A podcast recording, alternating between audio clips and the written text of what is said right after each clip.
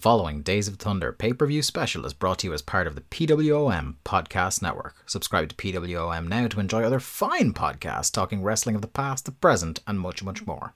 Let's start the show.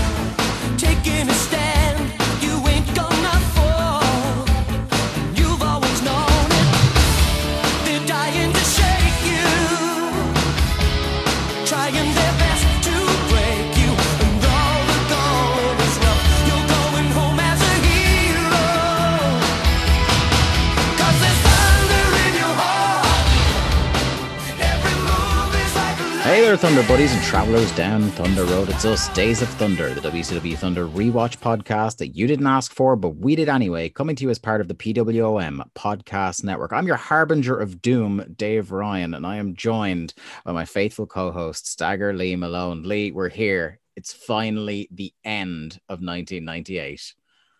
We did it. A lot of people said we couldn't. They said we wouldn't make it past two weeks, Dave. Yeah, a lot of people might argue whether we made it here intact. I mean, listen, I, I take a great sense of accomplishment in the fact that we've made it this far. Yeah. And now that we're so invested that, you know, all the chips are in, we're not going anywhere. We're here to the better end.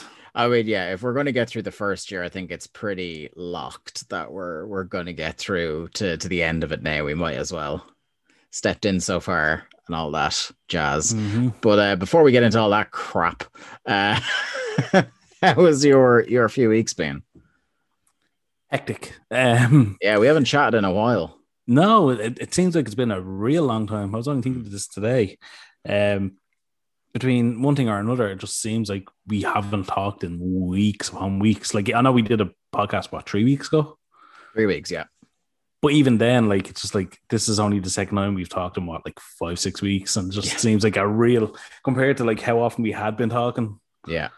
It seems like a real long time. It's just one of those times, and I think we said it on on um on the tweet machine that just like sometimes just real life gets in the way. Mhm. your work picked up. Uh, I had I had two weeks fairly busy in work because we were starting to open back up as well. And then I took last week off um, work and off of recording as well, um, Mhm. because it was in fact my birthday.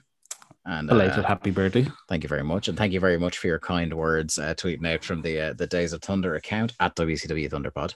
Um, yeah, it was a good one. 32 years young, I am now officially. Um, and it was a really good birthday. It was much better than last year's lockdown birthday. I actually got to go and do stuff this year, which was nice. Um, we got to go out during the day and go get Japanese food on the day of my birthday Oh, very nice. brought the dog out to the country for a walk. And then at the weekend, I got to see the lads, capital T, capital L, uh, for the first time. Uh, you met Ru-. Rusev and Wade I Barrett. was like, yeah, the, the League of Nations uh, had a had a had a party for me. Um, yeah, I don't, it I don't think Del Rio is getting into the country though. no, no, I don't want Big Bertie Banter showing up at my fucking birthday party. Thank you very much. But uh no, it was it was nice. It was like it was a real slice of pre-pandemic life. And I think that's like as things start opening back up, I think this time I'm Mhm. absolutely not taking it for granted in case there's ever a step back and things close for a few weeks again. That like as soon as stuff open back up, I'm I'm going straight for it. Like Yeah. since the last time we talked, I think I've been to the cinema for the first time Oh, since wow. they reopened. That was my first one since February of 2020. For someone who used to go maybe three times a week, that it's that's been like one of the really tough. What was what was the movie you chose to see? A Quiet Place Part Two, which was Okay. actually quite good. Uh, the the thing about the cinemas opening for the first time in 14, 15 months is that what is in the cinema is absolute muck, because it's like stuff that is held over from when they were briefly open last year. Um, middling kids movies and then there was the, the i think the only two ones that were palatable to me really were quiet place part two and nobody the um the, that that new action movie um so I went to see that. I'll probably go see Nobody at some stage, and then as we're recording this uh, Friday, uh, F9, the Fast Saga is out, so that'll be getting watched. I already have my ticket booked for that. Hey Dave, speaking of the Fast Saga, Oh, look at this! Look at this! have you have you something to plug this week? I do. As you're listening to this, so this will drop on on Thursday night our time. Um, there should already in your PWOM or Days of Thunder podcast feeds, whatever way you try to descri- subscribe to us. If you want to do both, give us double the clicks. Please feel free. Um, you should have the latest episode of the Cast and the Furious, which is our little kind of sidebar, our little mini series, which is myself, Chris Damasceno from uh, Strong Style Story, and Jack Lazell from my other podcast, Link to the Cast. Each episode, we're tackling two uh, Fast and Furious movies, and uh, this episode was Fast and the Furious Tokyo Drift and Fast and Furious from 2009, also referred to by a lot of people as just ampersand, uh, because it's just there's no the, it's just Fast and Furious. Straight to the point, the return of Big Vin. Um, I think it's a really good episode. I think it's even better than our first episode because we're talking about kind of, I think the um, I think the plucky underdog favorite of a lot of people is Tokyo Drift, whereas Fast and Furious is maybe it's everyone's either least favorite or second least favorite, and we do Mm. try to unpack where that sits for the three of us. Um, we talk about a lot of things about uh, Vin Diesel's powers, uh, supernatural powers of detection, being able to recreate crime scenes in his head.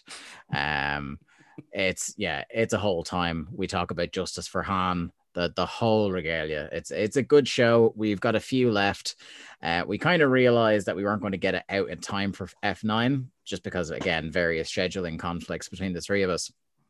But with the way things are opening back up, I don't think most people are going to get to see this movie straight away. So, No. you know, by the time maybe we've got all 4.5 episodes out, because we have four films plus Hobbs and Shaw left to cover.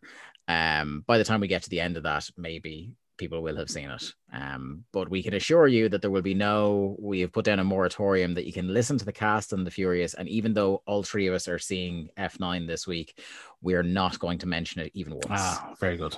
so that no one will be spoiled. You can keep watching along the films with us uh, as we get back. But thank you for the opportunity for that plug, my friend. um, something else that that happened in the three weeks we've been off, I got my second vaccine. So I am Ah, you are fully vaccinated. You can go lick some doorknobs. I am fully 5G ready at this point. I am yeah, I'm delighted. And it was it was actually no side effects at all. Ah. None.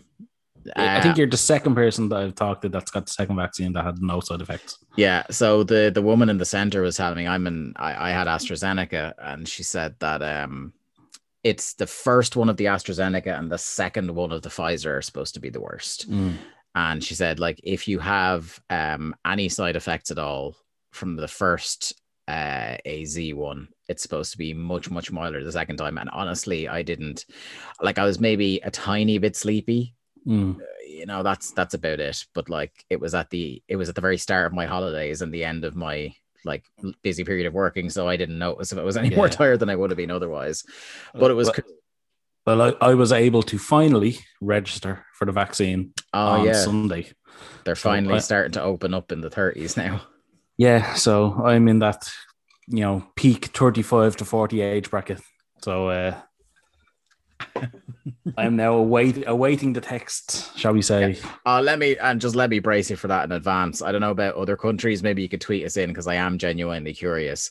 But um i both times got less than 24 hours notice I would well believe it, yeah. yeah that was it was like oh uh, you know I, i'm there like i think it was like five o'clock uh, in the evening and they were like oh it's 2 p.m tomorrow great thanks it's Yeah, a good thing i was already off Yeah, um, like it's funny. Like like Jen's mom got her second vaccine this week, Hmm. and like the first one she had to go to Citywest, which is fine. It's only up the road, and then the second vaccine, oh no, you have to go over to UCD, which is like the other side of Dublin.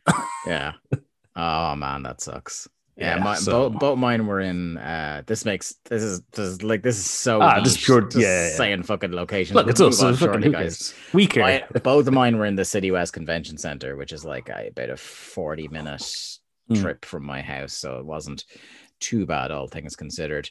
But hey, look, um, let's start to to move towards WCW here, and something I want to shout uh, out one last shout out before we get directly into this show, Lee, and that is because we have reached the end of the year. That means our next episode is going to be the Thundies. Woohoo! It's award season, baby. So, if you don't remember how we did it last year, myself and Lee, the esteemed panel, uh, we are going to put together uh, a list of categories for voting in in our Thundy Awards. Now, we will be most of the categories, if not all of the ones from the first Thundy Awards that were kind of like our midterm report of 1998, will Mhm. be returning. Uh, I've had an idea for uh, a couple of ones that'd be good for uh, specifically a year end review. Um, and what will happen is rolling out over the 10 days or so before we record the Thundies episode, we will put out maybe one a day, one every two days, or something like that. We will space out um, the categories. We will name the category, the nominees, and put up a Twitter poll that um, the Thunder Buddies can vote in. And did we? I can't remember. I haven't listened back to the show in a while, but did we overturn any results out of pure disgust last time, or did we honor the public? I mean, I'm sure I probably overturned something. It, fuck, it, it feels like the last Thundies were right in the thick of the continuity Malone gimmick and going mad with power. So yeah, I'm sure. I'm sure it wasn't listening to what anybody else had to say. I went with my decision on things. Yeah. You know, So yeah, and I think there was a couple of ones that were dead heats. yeah. But uh, yeah, so uh, join in the fun uh, at WCW Thunderpod on Twitter. We'll be starting to post those in the lead up to recording for that, which is also a mental note for the two of us to actually fucking do some work on that. Uh, yikes! Um, Research. yeah, but um, as we we get into this show, Lee, I, I suppose actually no. Do you know what? First, let's just tradition is tradition. Beers of Thunder. What do you Mhm. got? Well, Dave, it's now. On, as I look at the screen, twenty past ten at night. Hmm? So of course I'm drinking some Blackpitts. good stuff. I got some Teeling's Blackpitts here beside me, I- and uh, yeah, it's really nice. I just have a little splash of lime mixed in with it just to Mm. kind of take the edge off a little bit. I also went big. Um, so yeah, it is our end of 1998 celebration, and for many reasons, we need to have the hooch beside us during this show for reasons worth celebrating and worth commiserating. Um, and I have gone with when I say. Lee, I have gone for a large whiskey and coke. Allow me to demonstrate by showing you on the Zoom screen here. My God, that's a pint glass. Yes, that is a pint glass. I am not going to disclose to you the measurements uh, that were involved. They were liberal, uh, and it's my it's shall, my. shall we? Shall we call them some uh, Scott Hall measurements? I thought you were going to say, "Shall we call the ambulance now?" And I said, maybe. Um, yeah, it's uh, you know, it's worth it's it's worth celebrating. It's worth uh, imbibing. So I took out the uh, the Jameson Distillery edition again, and I'm going with that in with my my Pepsi Max maximum taste zero sugar. You know how I roll. Um, not quite the Coke Z this week. Sorry, Joe Lanza. Uh, but the Pepsi Max is what I had on hand. But um, look, let's let's get into this. And before we we talk about the show itself, Lee, um, a brief reflection on on two and a half years of podcasting. we'll talk about 1998, the content of 1998 Thunder as a whole. Uh, on the Thundies show, I think that's the most appropriate venue for it. But like seeing as this this marks essentially two, like just shy of two and a half. It, it really, I'm actually just looking at the date on the laptop in front of me. It really is just shy of two and a half. Like we we announced the podcast on Christmas Day on Christmas Day 2018. 2018, yeah, Yeah. and then re- recorded the first week of 2019. Oh, so crap. it really is two and a half years. Yeah, Jesus Christ. Something I'd really like to hear from the Thunder Buddies. Uh, we might kind of solicit some feedback and some thoughts on the show and on 1998 coming into the Thundies. It might be nice to get it together, but I'd Mhm. love to hear who amongst our listenership who's been here since the beginning and who has hopped on since and where they hopped on and where they heard of us. And what psychopaths have listened to us constantly to get up to date with us. Yeah, because we have we have people we've we've now we've spanned the like we definitely have people who we see in the replies all the time. Mhm. And we appreciate every Thunder Buddy equally. No Yeah. matter what, we're not saying that the people who've been here since the beginning are are are in a, in a special club or anything like that necessarily. but we we do love you all. But there are definitely people we see in the replies, Lee, that we've seen since episode one. Oh yeah. and there are people we see tagging us in tweets saying that they've just found the show recently and they've binged everything. Um, And they are insane. yeah, and we love them. And we found people who kind of dip in and out for big shows or only find us when the big shows are on Mhm. and then catch up. Um, yeah, and then we have people who are the the kind of the real kind of I salute you, you are so hardcore are the people who watch the WCW show. But that's the With one that blows my mind Yeah. is people watching the show and then listening to the podcast talking about the show. And that's what I do with some of my favorite like movie and, Mhm. and and wrestling podcasts and, and things like that. Um so to consider us in that kind of company that we're a podcast that people want to do that with is like it's a real privilege. Oh, it's hum- it's properly humbling. Like, um, just to bring bring it back to kind of like to myself, like Jen's favorite ever shows is uh, One Tree Hill, and a couple of the actresses from that are starting their own podcast where they're going to go chronologically through the, the episodes. And like she is so excited about this, like, and Jen's not a big podcast person, like she wouldn't Yeah. be the way we would be. And um, Yeah. I was like, do you know what? It's actually mad to think that people do that alongside with us, where they will watch an episode and listen to us talk about that episode. Yeah. It's uh, it's really cool. It's something that like like I said I've done for years with different Mhm. podcasts and yeah, just to think like when we started this, I think you know we're both guys who really enjoy the the the highs and the lows of WCW in different ways, and I, I think more so than looking to tap into uh, a, a, a, a demand people had out there that people might want to listen. I think at first it was just an excuse for us to talk to each other more. Well, yeah, that was that was one part of it. Yeah. Oh well, outrageous success must have been on your agenda, but Look, listen, as we keep saying, we are open to being co-opted. co-opted by anyone. Anyone, Any absolutely anyone. Um but uh yeah, it's like it, yeah, it, it's just always been surprising to to hear. Like I, I always figured a few people would listen, but I, you know, we've we've grown and grown and grown, and obviously a huge thanks as well to all our friends at, at the PWOM network Mhm. as well, who have been so supportive of us since we joined. I think five episodes in. God, yeah, it was, really early. Yeah, yeah it was really early doors and um you know between helping us out with like how to post shows and things like that Mhm. god god bless tom from the the military Yeah. industrial suplex who gets uh emails from me at outrageous times whenever the thing spits itself out of audacity ready to go and gets my garbled show notes that he has to then put up and schedule for me um so th- thanks to him and thanks to pretty much everybody on the network um has given us a shout out at some point Yeah. on their show um obviously jeff and chris big big buddies since since like Mhm. right when we started on there but they're not the only ones who have mentioned us you know the, the lads on through the years and everywhere else you know i've heard uh plugs for us going on which has definitely helped bring people in our direction. Long may that continue and we be we'll also always be happy to do the same and point people towards the, the quality content uh, that our stablemates produce. Um but without further ado my friend here we go i can't believe I can't believe I'm about to say this out loud. Starrcade 1998, dated December 27th, 1998, coming to you from Washington, D.C. The final WCW show we will be covering in 1998. There is a sneaky nitro that happens before the end of the year, but uh, we will not obviously be covering that. We have a very Mhm. we have a very important nitro coming up soon that we will be covering. I do you, know, do you know what? It's it's funny you should say that because before I watched this show, the night before I watched it, I was like, I will just put on the nitro before. Like and I and I was like, no, I can't. I have to stay true to the true to the show. I cannot watch format. nitro. Yeah. Yeah. yeah, I've sometimes gone back afterwards. You know, Mm. when I've seen a cool segment, like when we saw the uh, the Bam Bam stuff. Yeah. I definitely went back and watched that segment. but yeah, I, I usually try to stick to the gimmick as well, uh, as much as I can.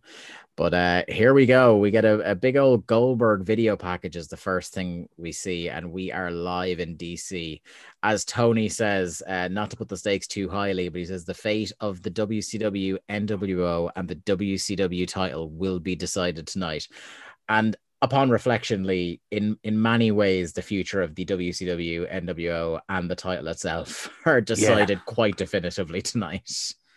It's, I mean, quite an inauspicious statement to make at the start of this show Mm. because of how true that statement will become.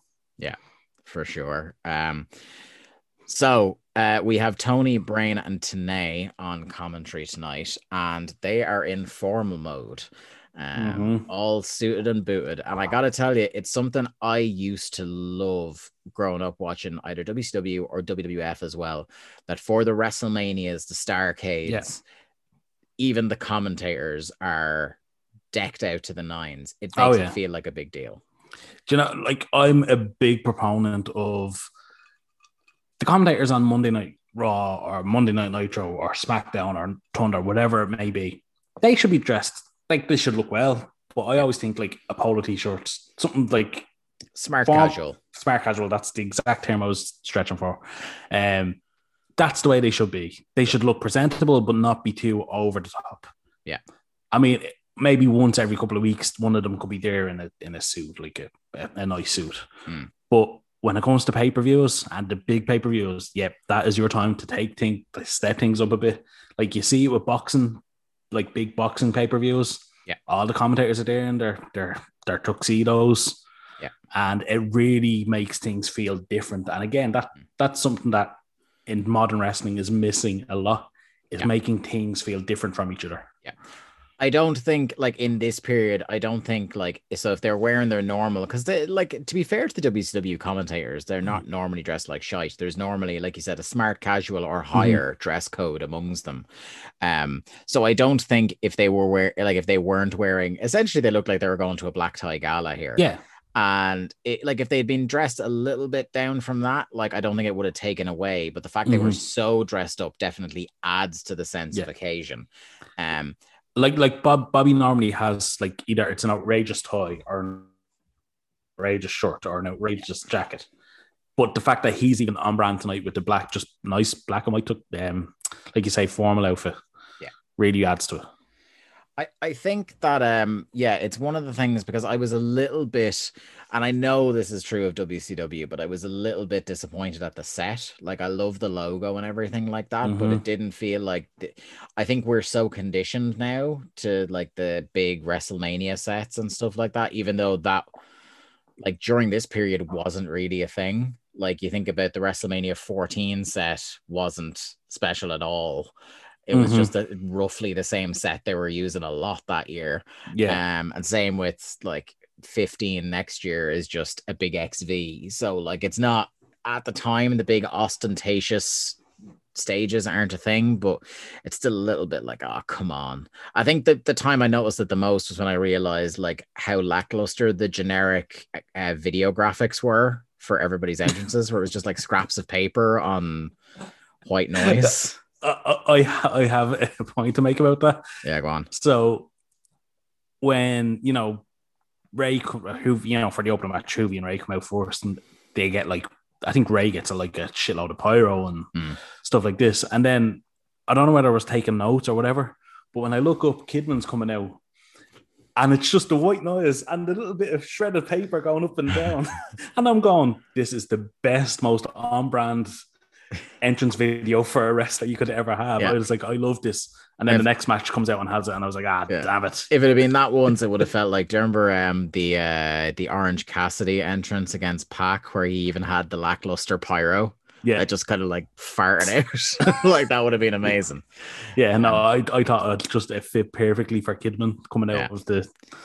Yeah, uh, I was so disappointed that everyone had it for the rest of the show. So they said tonight the dream match becomes a reality in the main event. We've also got Flair versus Bischoff. Uh, a little bit of uh, running stories throughout the night. Uh, we hear that Eric has demanded every horseman must be banned from the building if the match is to go ahead. Uh, so it's worth bearing that in mind. Before we get into the action, though, uh, we have a couple of segments here. The first is a promo for a WCW special on QVC. I need tape of this. yeah, I would watch this. Two hours? Yeah, let's go. A two hour, like, is it like the the ad is very non-specific and makes it sound like it's an actual wrestling show on QVC. But it sounds like what it's actually going to be is like them hawking shit for two remember- hours with the QVC hosts. Do you remember Don West used to do this on Shop TNA? Where Yeah. you just go live for like half an hour, an hour, whatever, and just Yeah. give away shit. Like that, that's basically what it is. It's like, you know, oh, Raven has a new t-shirt. For the Yeah. next 10 minutes, it's only fifteen ninety nine.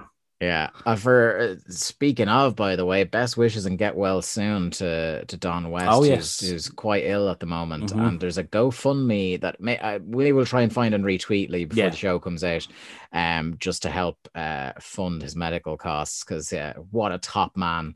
I think Oh, so, some somebody hit the nail on the head. It was probably uh, friend of the show, Gary Kidney.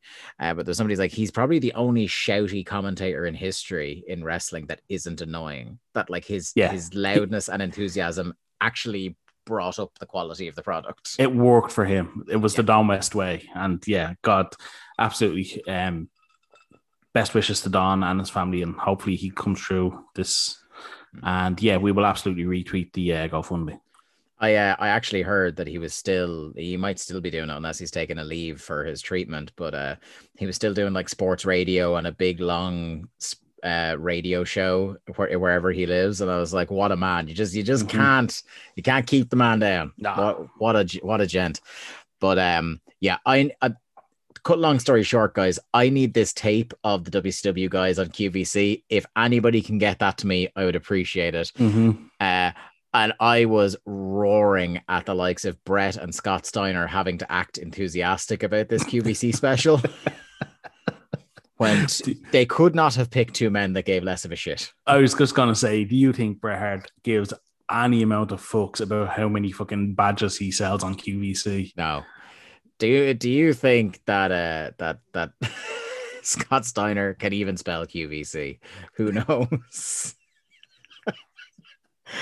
Here he comes. Here he is, straight in. Oh God. At, Ah. least, at least there's no Mike Guinness this week. Oh no, unfortunately. Um, we get another segment before the first match, which is Mean Gene, and he's got more news on the banning. He said that in spite of the fact that this is my favorite, my God, you talk about uh the endearing presence of one Steve Mongo McMichael. The the storyline here is that all the horsemen were told, and later on we're told that Flair even sat the horsemen down and said, you know, don't bother coming, it's gonna be Mhm. okay. So Mongo knew he was banned from the building, still showed up and got hauled out by security. Makes sense. I want that backstage segment. I was really hoping they'd show it, and they didn't. Really, really sad. Um, then of course, Mean Gene segues into a lengthy plug for the hotline. It's like there are some, uh, was it some current and Familiar, faces. faces or something like that. Yeah. You want to find out who it is and why they're here. I'm like, this is just get shit on by the crowd who are just Yeah. like, give us some fucking wrestling already. It's 15 minutes into the show. Well, it's, it's like me and Bob Ryder are backstage with all the goss. Yeah. It's like, Um, oh, God. Our opening contest is the triangle match for the cruiserweight title, pitting Juventud Guerrera, Rey Mysterio Jr., and uh, Billy Kidman together. Holy shit. Where do you start? Okay. Before the match began, what were your expectations? I thought this was going to be good. But as soon as I saw Rey coming out with his special big event, like boxer's ring jacket, I was like, these guys are looking to put on a show tonight. Mm-hmm. And put on a show they did. Well, th- where, well- where was your excitement level at? I mean, similar to you, when I saw Juvi and Rey come out with their new gear and Kidman with his new jeans. Yeah. um, but yeah, no. Um, well, actually, one thing on Rey's gear I want to point out is if you go back and look to I want to say I think it's Starrcade '96 where he faces Jushin Thunder Liger. Yeah. Rey has the exact same gear, Right. except it's the red, black, and white in different parts. So the white is on a different leg. The red is Ah. kind of the the pant part, and the black is the other leg. Whereas this time it's red and white on the legs, and the black is the Ah. pants. Yeah, it's just uh, something I noticed, and I was like, that is really cool, and I really hope he did that on purpose. Yeah, a little gear callback there. I like that a lot. Um, but yeah, I mean, as soon as this match begins, I was just, yep, these are here to work, and it kept going and it kept going, and they got loads of time, and I was Yeah. fucking loving it. Yeah. Um, Rey uh, in his tremendous ring jacket, stomping on the L- LWO shirt was a nice touch as well on the way out. Um, the the baby faces go at Juvi first. But then you get the moment where Rey and Kidman stand off and they start going at each other. There's a very enjoyable moment in this where Juvi kind of like is disgusted he's being left out of the brawl. He goes up and he tries to like hit both of them at the same time. Two of them just look at him and fucking clatter him. they just like completely And it gets a huge dead. pop as well. Oh yeah. This crowd, absolutely, I will say, for the good stuff on the show, this crowd were hot. They're on fire, weren't they? Yeah, yeah, they Like, really what were. a great crowd. Oh, Um, it I makes to- it like we've been watching the football for the last couple of weeks, and it's just I've I I so much I have gained a new level of appreciation for the live crowd. So that was Mhm. something I was definitely keeping an ear on during this.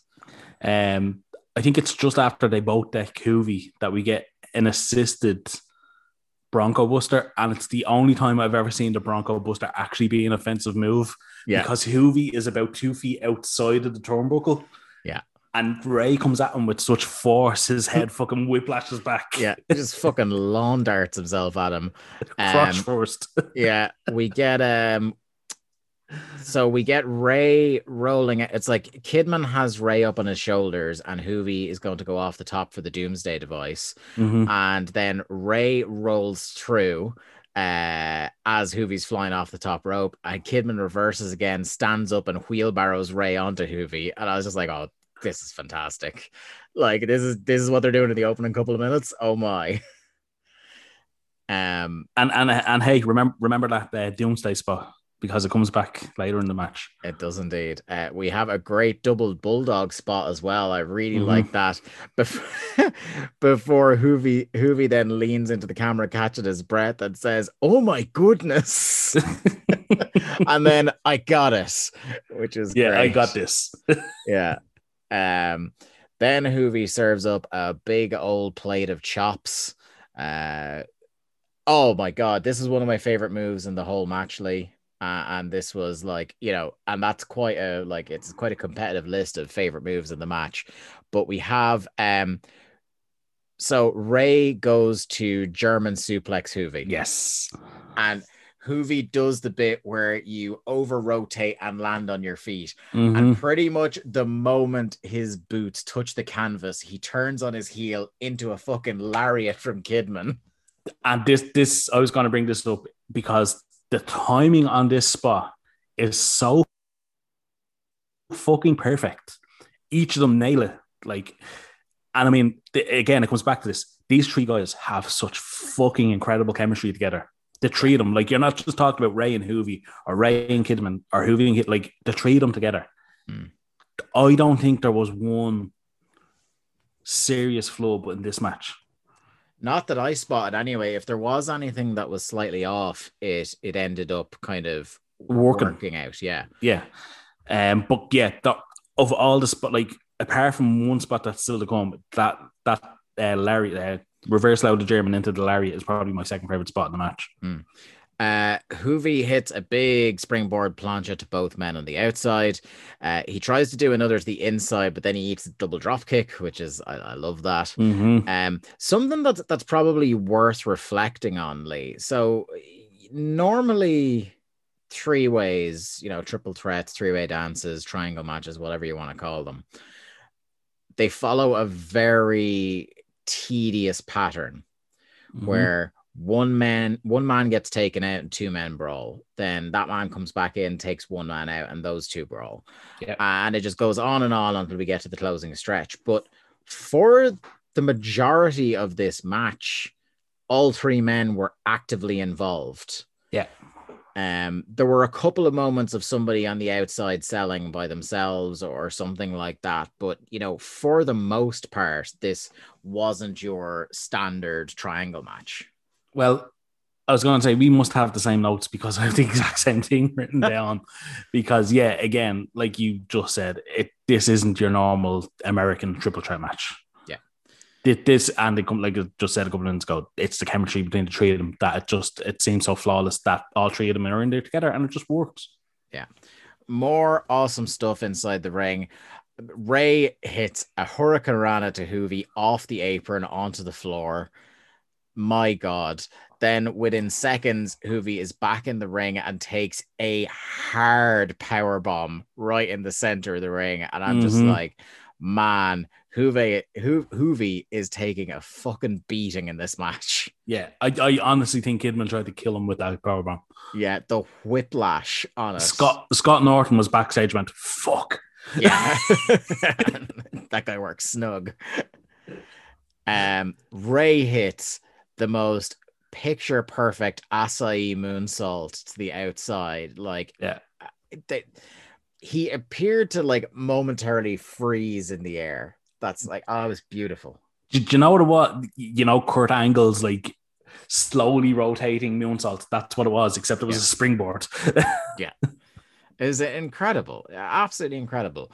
Uh, springboard Hurricane Rana to Juvi. Uh, doesn't go for the cover, which is a mistake because then he Mhm. runs into a Juvi driver, which Kidman just breaks up. Uh, we get a Hurricane Rana by Rey Juvi over the ropes to the outside, and then Kidman hits the shooting star press to the outside on both men. Oh. And Lee, people are not going to appreciate how impressive this was because we've seen the shooting star press being Mhm. done. But when I tell you that there was maybe an 18 inch margin of error where he could have really fucked himself up, if he went 18 inches further, he was going past the two of them and Mhm. creasing himself on the floor. If he went, if he dropped 18 inches closer to the ring, he was landing headfirst on the apron. It was the most perfect positioning for that move he's probably ever hit. Yeah, like, uh, and thi- this is the thing. I don't know. I don't know if we've ever. I think we talked about this early in the show. Kidman's uh, shooting star press isn't very pretty. You have It- to remember, Billy Billy Kidman isn't a small guy. Like Yeah. this, this gets kind of forgotten. He's a, a legit tall guy. he doesn't get a lot of elevation going up off it. He usually like it's like he steps off the rope and Mhm. drops as he's rotating, Yeah, which is like like I said, it's not pretty, but in terms of how other people do it, it is a like a unique way of doing it, and it's a miracle he hasn't fucked himself up more times on it. yeah. and, Like I know everyone goes back to that one time he injured uh, Chavo and they made it a gimmick. Yeah. Um, but like even going out to the outside, he doesn't push away from the ropes as much as you expect him to. Yeah. Like I, I could swear that his knees or his ankles hit the ring apron. That's how close he could have. It's, oh, I, I shrieked. It was it was awesome. Oh, I loved it. Like, don't get me wrong, I'm not I'm not downplaying it. I Yeah. fucking leapt off my couch watching it. Uh, big boos from the crowd, which uh, I was like momentarily disappointed here because it's like the LWO are out, so it's Eddie, Mhm. and the crowd are very unhappy because they the crowd are really really into it. They're chanting Eddie sucks. Um, in the ring, Kidman has the cover, but the ref is distracted. Eddie close at this. Look, I really like you know as far as I'm very much anti interference. Mm-hmm. However, this was kind of clever, Yeah. right? So this, this was going to be my hot take. yeah. this is the ref is distracted. Eddie clotheslines Kidman, which reverses the pin because they're rolled up. So it, it Mhm. reverses the pin. So uh so then it's yeah, it's Juvi is pinning Kidman now. So it, wa- it was like initially a sunset flip, Yes. and Eddie clotheslines Kidman. So now Kidman is lying flat, and Juvi has him pinned at his shoulders. Yeah. But seeing this ultimate babyface Rey can't stand this injustice, so he does a huge running drop kick to Juvi, which reverses it again, but he like expends the last bit of his energy doing it. Mhm. and the pin is reversed again and Kidman wins. Um Yeah, I, I, I, you know, the extra added touch that Eddie already had his back turned, celebrating. Who He just hears the win. three count. Yeah. Yeah, so he's delighted, and then he's absolutely incensed once he realizes what has happened. Mm-hmm. Um, Eddie gets in the ring and he completely dresses down Juvi and Rey, says they're not LWO material. He shoves Juvi down to the ground. Um, says he wants what's best, and all they do is fight against him. He says he has to do it himself and challenges Kidman tonight. Kidman emerges from the back, still covered in sweat and out of breath, and says, No time like the present. Eddie says he has to go and change and prepare mentally, but Kidman keeps calling him a coward and a sissy if he won't fight right now. So I guess we have a match. And you know what? I was absolutely fine with that. Yeah. I mean, fucking if Kidman's able, let's go. Yeah. An Eddie Guerrero match unannounced. I'll take that. Yeah. So, second match on the card Kidman versus Eddie for the belt. Uh, Eddie jumps Kidman at the bell. You know the the the old story of the the fresh man attempting to end it quick. Big moves, pin attempts over and over. Uh, I liked Juvi attempting to give Eddie the assist while applying a stretch, uh, but Rey is still out there and he thwarts him twice. And because he keeps fucking up trying to help him, Eddie dresses down Juvi again. And I love that Juvi has put on Eddie's leather jacket. Yeah, yeah, to be a team player. Yeah. Um, Eddie turns around from his uh, admonishment of Juvi into a head scissors, but then he delivers what can only be described Lee, as a thunderous chop. Yes. and I mean, if you were in any way not paying attention when you heard this chop, you were paying attention. Yeah, this would Walter would wince at this. Mhm. Like this was oh my god. Um, Kidman. Uh. Actually, I was just gonna say a point on that. Is it just me or does Eddie look fucking yoked at this point? oh my god, he is like like he's about to burst. Mm-hmm.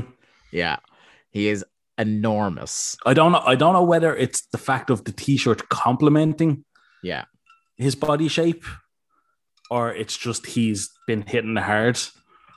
But he just looks ripped and fucking huge. yeah, it's scary. Um, Mm-hmm. Kidman valiantly tries to fire up, but Eddie takes out his leg and puts him in another hold. Uh, they go to the outside, and Eddie gets whipped into the fence. Uh, Kidman finally getting the better of Eddie for a little bit and showing some resilience. He gets a sleeper half on, but Eddie sits out into a jawbreaker. And I love uh, Heenan kind of putting Kidman over, going, Look, you know, this wouldn't normally get him, but he hadn't quite locked in the sleeper when Eddie dropped him with the jawbreaker. So he's putting over Kidman knowing what to do in the situation, but Mhm. uh, Eddie being the wily uh, ring general that he is. Um, Eddie uses the, his boot on Kidman, hits a I, brain I, buster. I, I actually I love the build up to that. Oh, where the, with the commentary talking about it. No, Eddie plays rope it up. Eddie lures Kidman into the corner, and he's like telling him, he's like, "Come on, come on, fire!" And you actually hear him going, "Come on, fire up!" Hmm. And Kidman kind of launches into it a bit, and he, you know, throws him to the other corner. And Yeah. as he's kind of coming off, Eddie is loosening his boot and kind of pushes him away, gets the boot off, and then as he's rushing in again, he nails him. And it's just like, it's so clever. It's such a little spot. It's like it gets an earfall Is and it, it doesn't play into the rest of the match, but it's just so fucking, it's brilliant. genuine. It's a very specific thing to say, Lee. But has there ever in the history of professional wrestling been anyone who is consistently better at working foreign objects into matches than Eddie? Oh God, uh, New Jack. Uh, yeah, well, I mean, it depends on what you want to describe as a match, I guess. yeah, I suppose, but no, um, honestly, probably not because again, everything he does, he like like he makes sense of it. He make gives it a purpose. It's Yeah. there for a reason. That's it's something like as well as just being great at executing everything in the ring. The thing you come away from Eddie Guerrero matches feeling is like that man meticulously thinks about everything. Mhm. There there is nothing he does that is for no reason. There is nothing that he does in the ring that's wasted. He knows exactly what he wants to do at all times. And it's why he's one of the greatest to ever do it. And while, while we're busy putting him over, I just want to point out that I have a Eddie Guerrero shirt on right now. Oh, good stuff. have I got now? I got nothing wrestling related on. I did. I was earlier on wearing my uh, Rod Little. He ran away and left his wife for a young one T-shirt. Very niche. Yeah, very, very niche. Shout out Eamon Dunphy. Um, so anyway, uh, Eddie uses the boot on Kidman, as as you described so eloquently, my friend. Uh, hits a brainbuster, but before he can hit the frog splash, Kidman is back up and hits a lovely superplex on him. Uh, Eddie then starts working the leg on Kidman. Kidman rallies again, loads of stomping on Eddie, hits his springboard leg drop, uh, goes for the top rope Hurricane Rana, but blocked. I've said it many times before. My favorite block of a Hurricane Rana is always the hold the top Top rope ropes, and yeah. fall arse over tea kettle. Always gets a pop from me. Kidman back up tenaciously. He knocks Eddie down. Um, I think again, right? You want to talk about interference finishes that didn't really bother me because I think Mhm. they were done very well. So see if you can follow this because it to come like I'm trying to describe this, but it comes off a lot better when you watch it. Um, so yeah, Kidman is back up. He knocks Eddie down. Juvi crotches Kidman. And as he's doing this, Rey is getting up to try and stop Juvi. So Eddie tries again uh, on Kidman, but this time Rey shoves him off onto the ropes, and in doing so, also knocks Juvi off the apron. Mhm. Eddie falls to the ground in perfect position, shooting star press, and Kidman is your winner again. Um, Lee, taken as a whole, I, I think you kind of have to take these as kind of uh, two halves of the same enormous segment, kind of like we did with the the Booker match way back Yeah. when when he did double duty. Uh, that was Mhm. Spring Stampede, uh, or No, it that was it was uh Slamboree. no the second show of the year. What um Super Bowl. Super Brawl, that was it. Yes, Yes. my apologies. Um, yeah, what did you think of this whole opening salvo for the pay? Ah, I mean, right. The show goes eight minutes before it gets into any wrestling. You get all the talking about the announcers and Mean Gene and all that kind of stuff. But you want to talk about opening a show hot. Like if you take away, say, five minutes, say three minutes, the show goes, then it comes into this match. I don't think you could open a pay per view in 1998 better than this, these two matches back to back. Yeah. On, honestly, like I was blown away by Billy Kidman's performance on the night. I thought Juvi was phenomenal in everything he did. Like even the cheerleader bit outside during the Eddie match, I thought he was great. Um, Rey, as you said earlier on, is just the ultimate babyface in everything he does. Mhm. And what he becomes in 1999 is such a fucking waste when you see him this late in 1998 being such a fucking white meat babyface ready to be so something much bigger than he is at this point. Um, but it all comes back to Eddie Guerrero is probably the best heel in this company. Yeah. I um yeah, Eddie is phenomenal. I, it's something that just every time we see him now, the the change in my perception of Juvi across 1998, Mhm.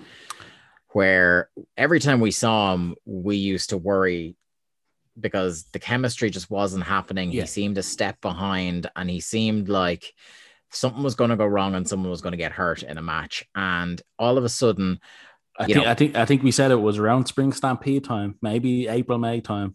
Yeah, things just started to click, and obviously he was being put in with the right people that complimented him mm. as well. There was a little bit of thought being put into what he was doing, and you know, obviously, two of the absolute greatest of all time in in Rey and Eddie. It's going to be hard to not have a good match there, but I, I really feel like we shouldn't look at Juvi as the other guy in No. in the in these two matches. He was incredible. It, and- it was it was going to be great as well. yeah, it was going to be one of my big takeaways for the Thundies is that honestly, I think one of the best parts of doing this show has been I don't want to say discovering Juvi because I've always known who Juvi is. Yeah.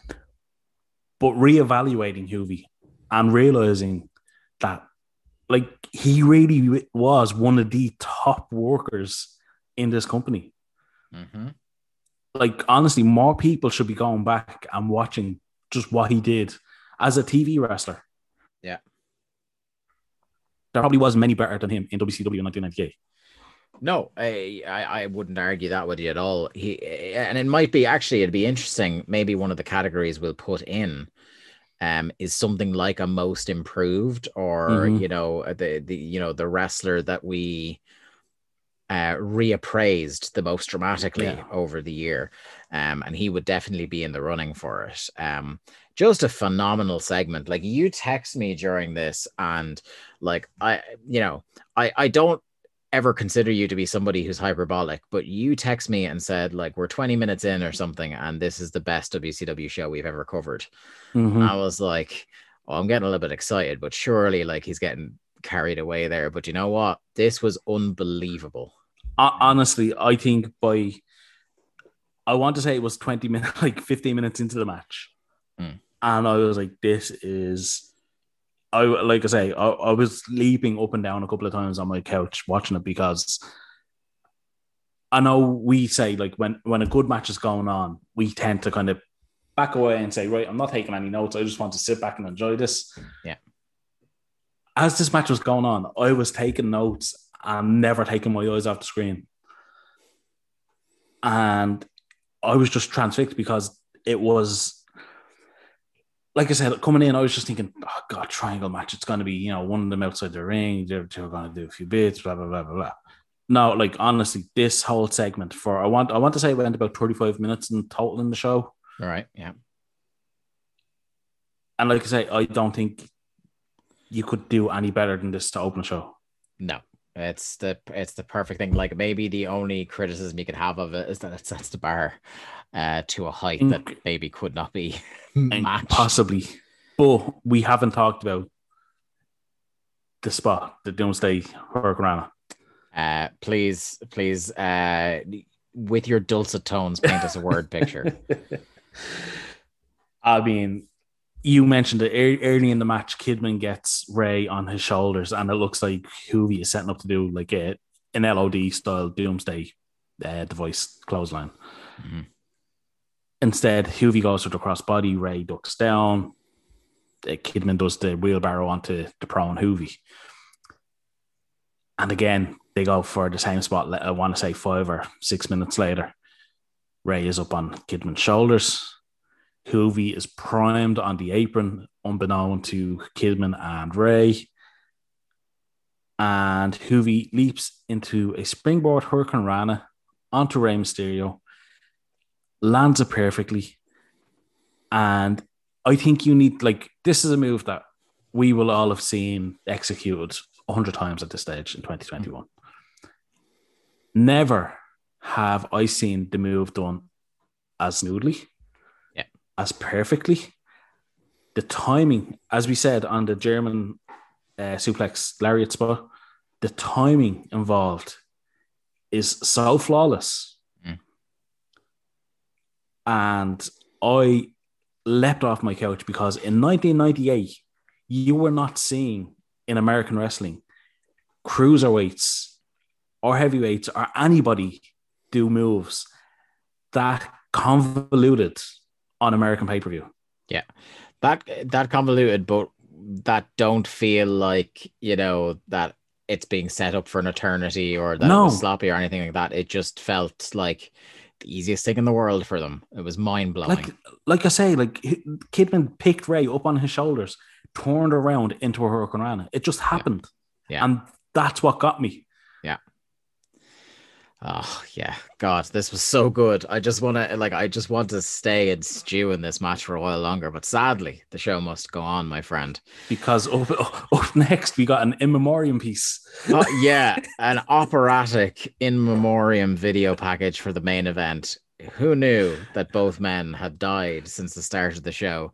Um, The did, you, do you remember um, Bleeding Gums Murphy in The Simpsons, yeah, yeah, where that's he's in the clouds? like Mufasa. yeah. That is exactly what I thought of.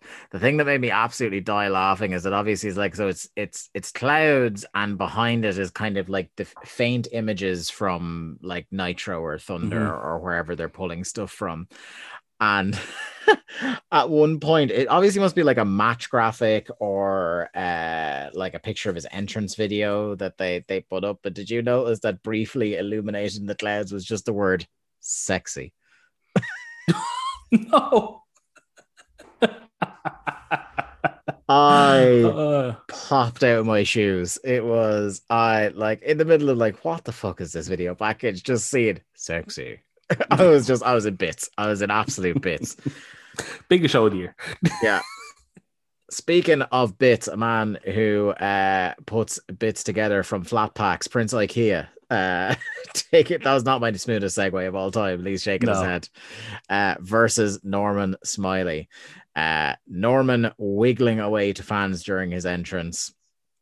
Um, they mention uh, during the entrance for this that uh, Page facing Giant later is his biggest challenge yet unbelievably, Lee, when they said this, I looked up, I was like, that's bollocks. They've definitely wrestled each other about 100 times. This is their first televised singles match. Wow. Okay.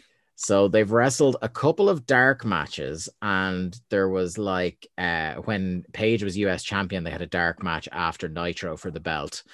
And there was like some WCW, it says WCW TV event or something like that Mhm. uh, that they wrestled each other on, but like it doesn't seem to be a Nitro or a Thunder or a Saturday night either. So I don't know. But uh, definitely in a major sense, it's their first uh, singles match. So Well, well done WCW for keeping two people apart for two and a half years. almost guaranteed to be by accident. Oh yeah. Uh, so, an indication that this will not be like the first two matches is the commentary is immediately tuned out, and they're Oh, yeah, talking the about Flair versus Flair and Bischoff. Yeah. The whole the whole match. Yeah, they don't really give a fuck about this, and you know what? Neither do I. Well, well, Dave. If the commentators don't give a fuck about this, and the fans quite clearly don't give a fuck about this, Oh my god. People were praying for time travel so that they get so that they could go into the future and get phones they could look at Mhm. during this. and we quite clearly do not give a fuck about this, I have one question for you, Dave. What? Why did this need to be on the show? It did not. Give me five more minutes of the the the Eddie Kidman match, like for fuck's sake. Actually, that that's one thing I need to point out that I forgot to mention. Eddie Guerrero wrestled half a match in one boot and was still better than 90% of the wrestlers on the show. legend, legend. Tony during this match keeps calling Norman Smiley Norman Smiley. No, no, no, no. Get it, get it right. It's Norman Smiley. Oh, Norman Smiley. Yeah, that's. Mm, don't know how I feel about that. That, that, that becomes a thing. That that Yeah. was a thing for a while. Yeah, it reminds me very much of uh, you know film critic uh, Mark Kermode Mm. When he's doing his uh, his podcast or his on his radio show with Simon Mayo, which is very enjoyable if you're into films. Um, he consistently refers to Kenneth Br- uh, Kenneth Branagh as Kenneth Branagh in a way that I think like has been going on for so long now. I think he just does it to pop himself. But yeah, Yeah. that's very much what this reminded me. it's gone past the point of being annoying that it's now just a thing. it's just a thing he does, yeah. Um, so most of the match is Smiley running the show and wiggling. Uh, big boring chant. Can't say I Oh. disagree. Big fucking boring chant. My Now- God. The one little bit of sympathy I have, Lee, is that after the first two matches, they were clearly just sent out to die. Oh, yeah. This, this match, like this was, there was no bones about it, and I think the two lads knew there was nothing they were going to be capable of, particularly Prince Ikea, that was going to get the crowd anything like as up as they were for the last match. They needed to be brought down before anything interesting happened. But unfortunately, this 30, 40 minutes where they really brought the show to a Mhm. screeching halt nearly brought me to a fucking screeching halt. Um, my biggest takeaway from this is that uh, Zack Sabre Jr. is obviously a big Norman Smiley fan because let Why me tell you, Norman Smiley not tweet either. ooh, tell you, I tell you, ooh, it's getting spicy tonight on the podcast. He's not even finished that point of whiskey yet. um, no, that wasn't my point. I was going to say he just eats up Prince Ikea in this match. Yeah. He does not give him a moment on offense. He just is stretching him Yeah. and stretching him and stretching him. And yeah, that's fine. but not on a fucking pay per view in 1998. Shall I read to you, Lee, the entirety of my notes for this match? Go for it. I wrote, I'll be honest, I completely tuned out of this and ate some leftover cake. It was lemon drizzle cake, and it was lovely. Very light and extremely fluffy. Oh, yeah, Norman Smiley won. Those are my notes. Thank How would for you rate the cake? What? How would you rate the cake? Oh, the cake is getting a good four and a half stars. Ooh, Yeah. Yeah. Maybe I go 4.75. ooh. Yeah, yeah. It was it was really, really nice. Oh, was- this one of your farmers market uh, cakes? yes, yes. So there was a woman who was uh, raising funds for uh, my work, and I was going down to drop down the money boxes. Mm. Um, and she was like, "Oh, while you're here, you know, you might as well have some cakes on the house." And I was like, "Hmm, "Don't mind if I do." Ooh, free. It was free cake. Yeah, yeah. So, well, I, like I took a couple of free, and then like out of guilt, I went and bought a load more. Do you know what I mean? Which was a mistake because then they had to be eaten. You know. a Oh, they have to be, yeah. It's the best kind of mistake, I guess. So, like over the course of a couple of days, there was like so there was the lemon drizzle, which was probably the peak. Uh, there was some Oreo cheesecake, which I had, which was Oh, big big fan of an Oreo cheesecake. delicious, and it was one of the ones where there's Oreo bits running through the the, the cream cheese in it. Yeah, so love that. Um, and I think there was some mashed into the biscuit base as well. That I Oh, think. God, come- yeah, was, come oh, on. it was proper, proper That's good. just that's just indulgent. There was uh key lime cheesecake, which Emma had, and she gave quite a good review to. Um, a good enough review that there was none of the cake left for me to try. Um, there was a couple of cupcakes, and then there was these kind of like they were clearly the kind of these are for kids desserts where it's like yeah, the little wafer cups that kids get the small ice creams in, Oh yeah, yeah. but it was full. It was full of marshmallows, melted chocolate with a few sprinkles on top. Um, I mean, you say they're for kids. I mean, I think they're for everybody. Then. nominally for kids. Um, yeah. what could you do? The cupcakes were good. I, I had one of them. Toby had the other one. It was a good time. Everybody had some cake, and uh, Norman Smiley won. Oh, cool. And then uh, Scott Hall came out. Yeah, he did. He came out in an outsider's shirt, which I mean, fucking tip your hat there, mate. Um, the most memorable thing about this whole segment was there was a, some person who, you know, I like to be kind to people on this show, and I like to try and understand when I see bizarre things in the crowd where these Except people must me. be coming from. Yeah, except you. Yeah, yeah, but you're like a shite bag anyway, so. Uh, you're one of history's greatest monsters, as I've said before. Uh, I try to understand where people are coming from when I see them on my television in 1998, but nothing will ever get me to comprehend a human being who came to WCW Starrcade 1998 with a giant NWO MasterCard that was like the size of one of those publishers clearinghouse novelty checks that like they seemed to almost be toppling over trying to hold it up. Um just proud as punch holding it. I was just like i I've never been the person to bring a sign to a wrestling show. I've never brought No. a sign once, but I can understand like if you're kind of like super into it, you might want to bring something like that in the way that football fans might bring streamers or um flares or something like that. I understand that it's part of that kind of culture. But even within that subset, I cannot understand a giant MasterCard. The the one that gets me is the the people that bring the big heads of like Dave LaGreca and fucking those busted open arseholes. I was gonna say, didn't, didn't someone bring a giant John Pollock head once? I, I mean, that, that's fine. I like Yeah, John and yeah, Wade. So you let you let John and Way slide, but Yeah. uh, those busted open dorks now. yeah, no, like I don't, I don't get that. yeah, But yeah, no, the, the guy with the Mastercard is just like, I mean, one, it's obviously a plant, yeah, but two, why would you do that? yeah. Not for all the fucking merch that they would probably because they're not going to give you money. They're they're just going to offer you a tat that's left over at the merch sta- stand. It's like here, hold this up, and we will find you on camera. No. How will you find me? Oh, I think we'll find a way. Not for all the gold in the world would I immortalize myself in history doing something so cringy. But anyway, um, Scott Hall, he says 1998 wasn't his year, to say the least. He lost everything he cared about. Later tonight, a guy that everyone still sees as his big brother, Kevin Nash, is in the main event. He said they used Few to boo- talk. we should say a few boos at the mention of Nash. Yes. Um, he said they used to travel the road together all the time, and they talked about how one day one of them would become the main man. Which, I thought it was only one man. well, yeah, the main man.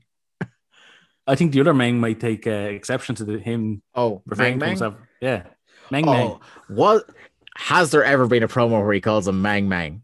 Because I want that promo. Yeah, I mean, it would have to have been early fucking Yeah. Invader Scott Hall, wouldn't it? Yeah. Oh my god. I mean, I mean, there was an Outsiders Faces of Fear feud, but I don't, God, I don't think be. he, I don't think Surely- he called him Meng Meng. Surely, if he did, that's something that would be immortalized and well known. Oh yeah, it would have to have been clipped at this stage. unless it's been scrubbed off the internet, like the um, like the immortal uh Terry Funk Satchel ass promo. Has that been scrubbed? No, so right, yeah, right, right. I don't know if anybody's ever heard this, right? Uh, like I lots of people who are our friends and stuff and who have been around, particularly the F4W board, where this became like the Bret Hart, Tom Magee of promos. So WWE.com got uh, overhauled about 10 years ago. And loads of their digital content from the, the period where Joey Styles was running the website just got completely trashed Mm-hmm. never to be seen again. And for the most part, no one really cared. Or the like for the most part as well, a load of the stuff that um a load of the stuff that people wanted to keep uh, got kept already, like the Michelle McCool I'm Loving Life promos. Yeah. which are also im- immortal. um, but there was a promo, and I it must have been during the 2006, like around the time of One Night Stand, too, Yeah. when when Funk and Foley were feuding again, and uh. Funk cut this promo about how his daddy always told him never trust a man whose ass is wider than his shoulders, and that that fits Mick Foley, and then proceeds to scream "satchel ass" incredibly loud and incredibly grating over and over again.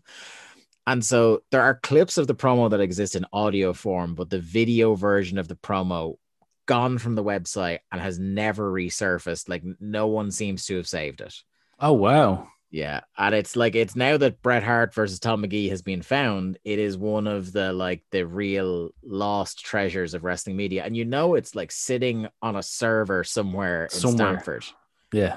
or somebody you know with like Real Player Downloader ten years ago has it somewhere and doesn't realize people want it. Um, so hopefully someday it, it, it comes out because my God, what a fabulous man Terry Funk is. All Terry Funk promos should be preserved. uh, yeah and and shown to people over as, Yes. as as matters of historical record can you tell how bad the, this part of the show is that we're just going completely off Oh, piste we have bake sales and terry funk and We- satchel we- asses We don't need to explain ourselves. i'll tell you what you go to that bake sale every weekend you'll end up with a satchel ass i'll tell you that much. Listen, we, we talked about this at the start of the show. People are watching along these shows with us. They listen, they know what they're getting into here. yeah they know they know um so yeah one of them will become the main man that's how we got on to terry funk was the main man and terry funk to me is the main man Yeah. Um, he said he hasn't got anything to prove to Nash or to the fans, just to himself, and he guarantees that 1999 will be his year. Um, Ed- editors know it wasn't. it wasn't.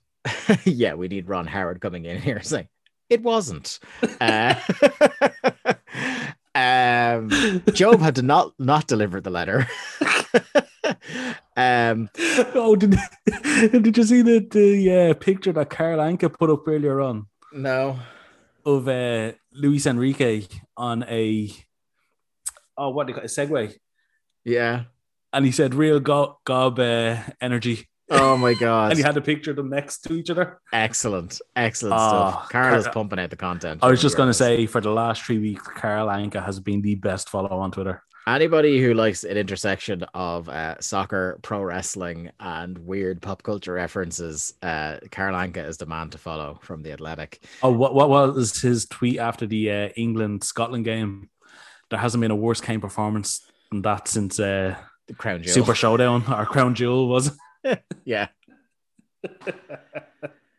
Incredible. Incredible. him. Um, right. Yeah. Then we get a, a video package for that uh three way that had happened between Goldberg, Bam Bam, and Nash. And holy shit, like it's it, it feels like a rib on us at this point, Lee, that like every time we see a, a like a run in from Bam Bam or a video package of Bam Bam, I get so jealous that we like he's just not on Thunder. Well, this is why we did the show. Yeah. and he's not on the fucking pay-per-view either. No, he's not. Like, we've just been watching Thunder, and apart from clips, we have not seen sight nor sound of Bam Bam Bigelow, the biggest star in this company. Something else that, and I, I- I do mention it later on, is that there's the, the video package they show before the Flair Bischoff match is the first time we actually get to see what happened to JJ Dillon when we had said, like, God, he's vanished off the face of the earth. yeah, he's gone. Yeah, Yeah, he's quit. Um, I, and not only that, like I get so irrationally annoyed every time they bring up that they made this fucking triple threat match. I know. And like, not only do they say, like, right, not only did they make that match on the Nitro, not only did they have Goldberg and Nash interact and hit each other, and Goldberg actually speared Nash. They gave away Goldberg spearing Nash on Nitro. Yeah. But then on the pay per view, where people have paid to see these two interact and fight, they then show a clip before, like halfway through the pay per view, of them fighting and Goldberg spearing Nash. I mean, talk about just Burning throwing money. away. Like, ah, it's just so annoying. It's really, really frustrating. Um, ah, yeah, right. Next up, speaking of of frustrating, Yeah. uh, Saturn versus the Cat with Sonny Ono. Uh, I wrote here, Cat with the usual crap banter, Mm-hmm. and I must confess, it was at the start of this match. Maybe it was the sugar crash after the cake, but at the start of this match, this is where I tapped out uh, and didn't uh, resume watching until the following day. Well, it was after this match that I tapped out. so this match did it anyway. Yes. Oh God, where do we even? I have fuck all written about this. Hey, Uh, I, I think we should know he's now called Perry Saturn. Perry Saturn, yeah. So he's got he's got a full name. Um, when I came back the following day and hit resume, I was like, "Oh, was I at the end of this match?" I was like, "No, I I, I came back to it during the cat having the heat." Uh, it's a really like it's so disappointing to see Saturn where he is because this is a really by the numbers glorified TV match. Like what we're 4 or Mhm. five months removed from when it seemed like he was really on the up and up, and this is what he's doing now. Yep. Um, He was ready to be a guy, and unfortunately, now he's back to this stuff. yeah. Um, Sonny tries to the finish comes. Sonny tries to get involved. I think this match is about seven minutes long. Sonny tries to get involved. He goes to thrust kick Saturn. He hits the cat by accident. Cat is enraged, kicks Sonny. Uh, Saturn gets the cat up for the Death Valley driver and beats him. Hey, at least the crowd still popped for the Death Valley driver. They did. They know, you know, entrances and finishers at least. what can you say? It's it, it's 1998. I mean, come on. Yeah. I, I mean, we should know. I mean, what four matches in? Yeah. Um, four babyface wins. Oh yeah, I hadn't noticed that. Yeah, fair play. Um, next up we have Mean Woo by God Gene with Ric Flair uh on the ramp in an incredible robe. Is this the robe that he lost? Sorry, lost, and they just bought back on WWE Treasures. Oh yeah, for what was it, eighty thousand dollars or something like that? And then Yeah. Bix, like within an hour, had diff- uh, just fucking broke down their claims that he had it stolen in 1995 because he wore it on TV two days after they said he had it stolen. Trust Bix.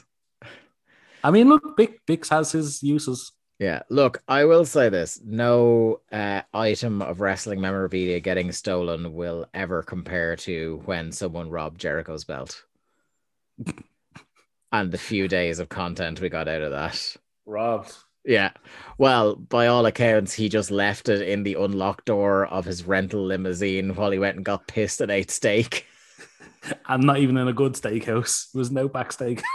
Till my, yeah, till my dying day, I will never forget the image of him uh, announcing his worldwide manhunt while uh, sipping uh, sipping the bubbly in the hot in the hot tub. in the hot tub with a scarf. Just oh mercy. Um The man hadn't been sober for three days or something at that stage. days. That's what I said. Three. Well, Yeah, I was gonna say I was being generous. that that, Anyway. that, that that was full uh, full blown vodka body Jericho Yeah. at that stage. uh Vodbod. Yeah. Um yeah, he says so. Flair says he told the horseman that it makes no difference who is here and who isn't here. Bischoff is getting his ass kicked tonight, and then proceeds to spend the rest of the ex- the promo explaining how he's going to kick each individual piece of Rick of uh, Eric Bischoff in this match. Um, it's not a top tier Flair promo, but it's enjoyable. You definitely get the feeling that he's going to beat up Eric, and it's going to be very entertaining for him to do that. Mhm. Yeah, no, look. I mean, my notes say he just says in way too many words that he's going to kick Bischoff's ass, and that's it. Yeah, yeah. I look, you know, Ric Flair has never spoken briefly in his life, and you know, so you can't expect him to start now. Um, the Well- Eric, go on, yeah. I was just going to say, what did you think of this next video package? So here's the thing, right? I think it does a very good job of making this look like it was a long term build to this match. Mm-hmm. You know, it really papers over a lot of the the times where they just dropped this for a while or did something dumb. They didn't belabor the fake heart attack. Um, they kind of focused on the like, you know, they hate each other's guts and you know, there's firings. And the other thing I think it did really well was um portray Eric Bischoff as a man that's on the brink of losing his mind Mm-hmm. that he's really starting to lose control. So in those respects, uh, I think it was good, and also for us finally getting to see JJ quitting in this. um, what did you think of it? I thought it was, as a standalone piece, a fucking fantastic promo package. Yeah. My couple of major issues with it are one, Kevin Nash, who was heavily featured in it, is now a babyface in the main event of the show. Yeah. Not an NWO heel. Two, it feels like it's a year too late for this story to be told because the NWO have already split and feuded. Like I said, Kevin Nash is now a babyface that's challenging the a other top baby face.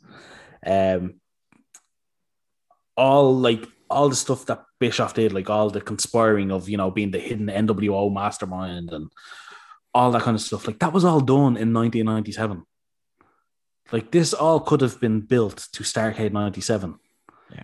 And like you said, they did a hell of a job making it look like this was a long-term storyline but all the all the original NWO stuff was NWO versus the tradition of WCW. And who represents the tradition any better than Ric Flair? Yeah. And and it does feel like this match is a year too late Mm-hmm. after watching that package. Yeah, I, I would agree with that. Um, next up, real change of pace as we have uh, the men I've collectively referred to in my notes as the Goofs, uh, Steiner and Bagwell running backstage to confront Konnan again and to threaten him a whole bunch. Just as Konnan is squaring up, uh, Lex comes in to break it up, and then we go to our next match. I like the way you just go, yep, next match. yeah, nothing really to this. Like, we just kind of have to power through this portion of the of Starrcade because Lord knows they weren't thinking too much about it. Mhm. Um, our next match, Dad Battle, as uh, Scott Norton and um, Brian Adams uh, with Virgil or Vincent, should I say, uh, take on Finley and Jerry Flynn. What a fucking collection of human beings to put in a match. Look, I we said- remember your your head nearly fell off when I told you about this on the last show. Yeah. Um, I will say at least they explained, or well, Tenay explained it as Finley and Flynn were a tag team in the New Japan World Tag League. Yeah. For the whole previous month. So they have tagged together at least six times. Yeah. And it wasn't just that they were the two WCW guys that were available to go to Japan. Yeah, definitely not. Definitely all very well thought out. Um, it's all very standard fare here, but I Mhm. will say this gets the official Days of Thunder award for being the most divorced energy match of the night. to quote Limmy, she's turned the weans against us. Yeah, yeah. Turn the Williams against this tag match here. Yeah. Um, just a bunch of dads out on the town having a bit of a fight. Um, really simple strikes, loads of rest holds, loads of tagging in and out, no intrigue, no real story. Um, the entire plan of this match, if I were to write it down on a coaster, would be here is a match. Killed some time. Yeah, yeah, yeah. The entire plan is you've got five minutes. Um, a long. I, te- I, heat- I, I was just gonna say, I tell you what, if Juvi was the guy that we have gone up, has gone up in our estimation more than anybody else in 1998, has anybody else gone down as much as Fit Finley? Oh my god, Finley as the baby face in peril here. Oh my god, I nearly went to sleep. Um, I will say one thing for him, he's looking really trim. Like he's looking like maybe in the like the slimmest shape I've noticed him in in uh, any appearance he's had. So Yeah. fair play to him there. Yeah. He's putting in the work in the gym, even if he isn't putting it, the fucking effort in in the ring. Um, speaking of a lack of effort, this Jerry Flynn hot tag might be the least enthusiastic hot tag I've ever seen in my life. I think, as we once phrased that at, an OTT show, a tepid tag. Uh, yeah, a room temperature tag. Oh my fucking god, it was awful. Uh, Adams and Finley run in. The match breaks down. Uh, Finley and Adams are. so, as the, the finishing move is about to happen, in the most pathetic, like, um, you know, reminiscent of a couple of years from now when Dean Malenko just like accidentally gets eliminated from Battle Royal and just says fuck it and goes. um, there's like the finishing sequence is about to happen, and clearly uh, Adams and Finley realize they're not supposed to be in the ring because they're not supposed to break this up. So the two of them just really slowly get out of the ring, like their joints are hurting them. And like Scott Norton then just casually power bombs Jerry Flynn for the win. Like ample opportunity for oh this is diabolically bad. I'd love to break up the pin, but you know what? The back is feeling a bit. I, I'm just gonna go out and stretch off the railing there for a minute. Yeah, yeah. Uh, I'll bring you back to The Simpsons again. Do you remember the Mr. Plow ad? And Abe is dressed as a Old man, old man for old man winter, Yeah, yeah, and he you know gets kicked up the arse, and you just see him in the background going, "I'm cold, and I'm going inside." yeah. That's yeah. That's pretty much it. Oh my god, it's just so like fucking. Uh. Oh, this is the end of the match. Oh fuck! I was so like I wasn't even mad. I was just like, do you have any fucking respect for yourselves at all? No, lads? no, no professional pride at all. Yeah, was their assumption that ah know the camera will cut away from us because it fucking did not, sir. God, right. Mean Gene is with Bischoff this time, and I love Tony Schiavone is loving the fact that Bischoff is the heel in an on-screen feud, so that he can call him any name Yeah. under the sun.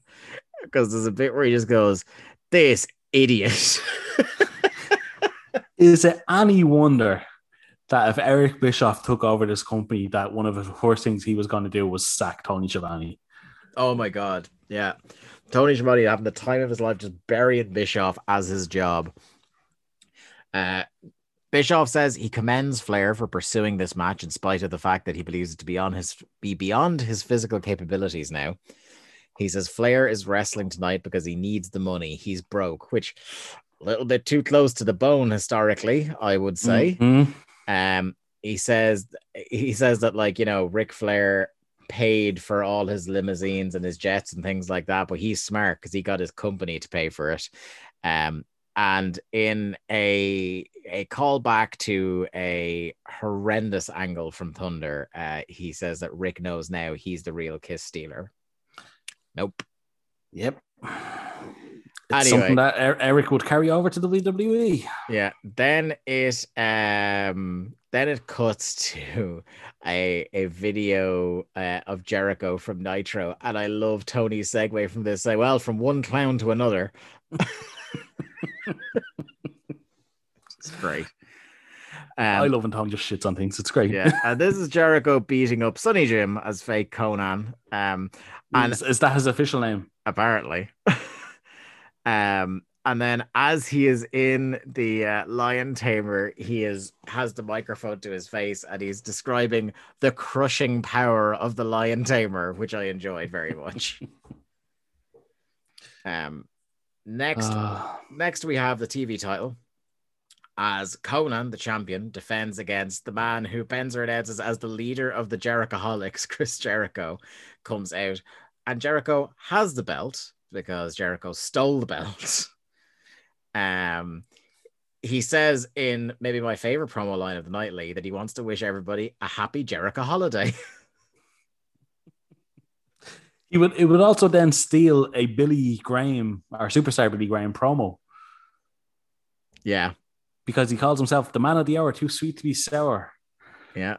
and does the whole Billy Graham shtick for no apparent reason. Yeah, it just again, like it's the whole thing.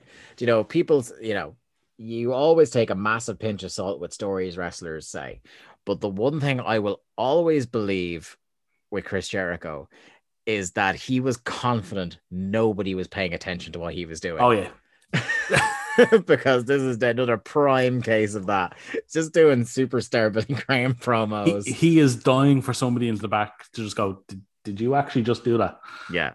And like again, you look at the timeline, this guy's fucking out of here in a few months. So like it's very much particularly in the last two months, we've got what are you gonna do to me? Yeah. Energy coming out. Oh yeah, he he. As we, I think we discussed at the time, like he knows he's gone. Yeah. Once the yeah, like we said a few weeks ago, once the Greenberg thing just ended as nothing, Mhm. you knew like that was his resignation that like as soon as he could, he was fucking jumping ship. Um I, I did enjoy him just saying, look, maybe I'm not cool, but I definitely don't know what bowdy bowdy means. and I don't know what rowdy rowdy means. I have no idea what he's saying. Um the the match starts and it's all Jericho for the first few minutes. The crowd is relatively quiet, so Jericho uh is cleverly he's just needling and provoking the fans. So like he's jawing with them at ringside, or uh he'll do a move on fan favorite Konnan, and then he'll start taunting and showboating, and he does get them riled up. He get, gets them back. Yeah. he stokes the fire in the crowd. Like they're not losing their minds like they were in the first match, but they definitely get back up for sure. Um, Konnan uh, put the foot up on a top rope dive to start his comeback. He hits his rolling clothesline, and that definitely got the crowd up. Uh, Jericho got a Lionsault for two. Uh, he goes for a plancha, and this was cool. There was a point at which they had been outside, and Jericho had set up the steps, and uh, you kind of it was one of those things where they then wrestled for a bit, so you forgot about it. Forget about them. Yeah. he goes to do a plancha and Konnan redirects him onto the steps, which I personally had completely forgotten about. Uh, back in the ring, couple of reversals. Jericho attempts a lion tamer, blocked by holding the ankles, which Bobby Heenan is so impressed by. yeah. I, I did love Jericho though being clever and he's like, right, he won't let me twist him into the lion tamer, so he just slingshots him into a corner. Ref bump. Jericho nails Konnan with the belt, but he kicks out. Uh, Konnan reverses a press attempt, does the face buster, tequila sunrise, and Jericho taps. Um, I don't know about you, Lee. I thought this was a perfectly serviceable match. Didn't outstay its welcome. Um, managed to unkill the crowd, whereas Mhm. these past few matches had killed them stone dead. So it absolutely, for the position it was in on the show and the people that were in it, I think it was perfectly fine. Yeah, I honestly like there was nothing wrong with this match. Um, I think if the crowd had been up coming into it, I would have no problem saying this is the best Konnan match we've seen. Yeah, I think maybe there was one about a month ago. I remember saying was really Mm. good. Um, But, other than that, um, yeah, Yeah, like just a really well worked match. And like Mhm. Jericho, in spite of not giving any fucks, Yeah. is still a supreme worker and will Yeah. work his ass off if given the opportunity. absolutely. Uh, then we have an uh, internet location promo, which was Giant wearing his ring gear, but also like a silk or velour shirt over it. Incredible look.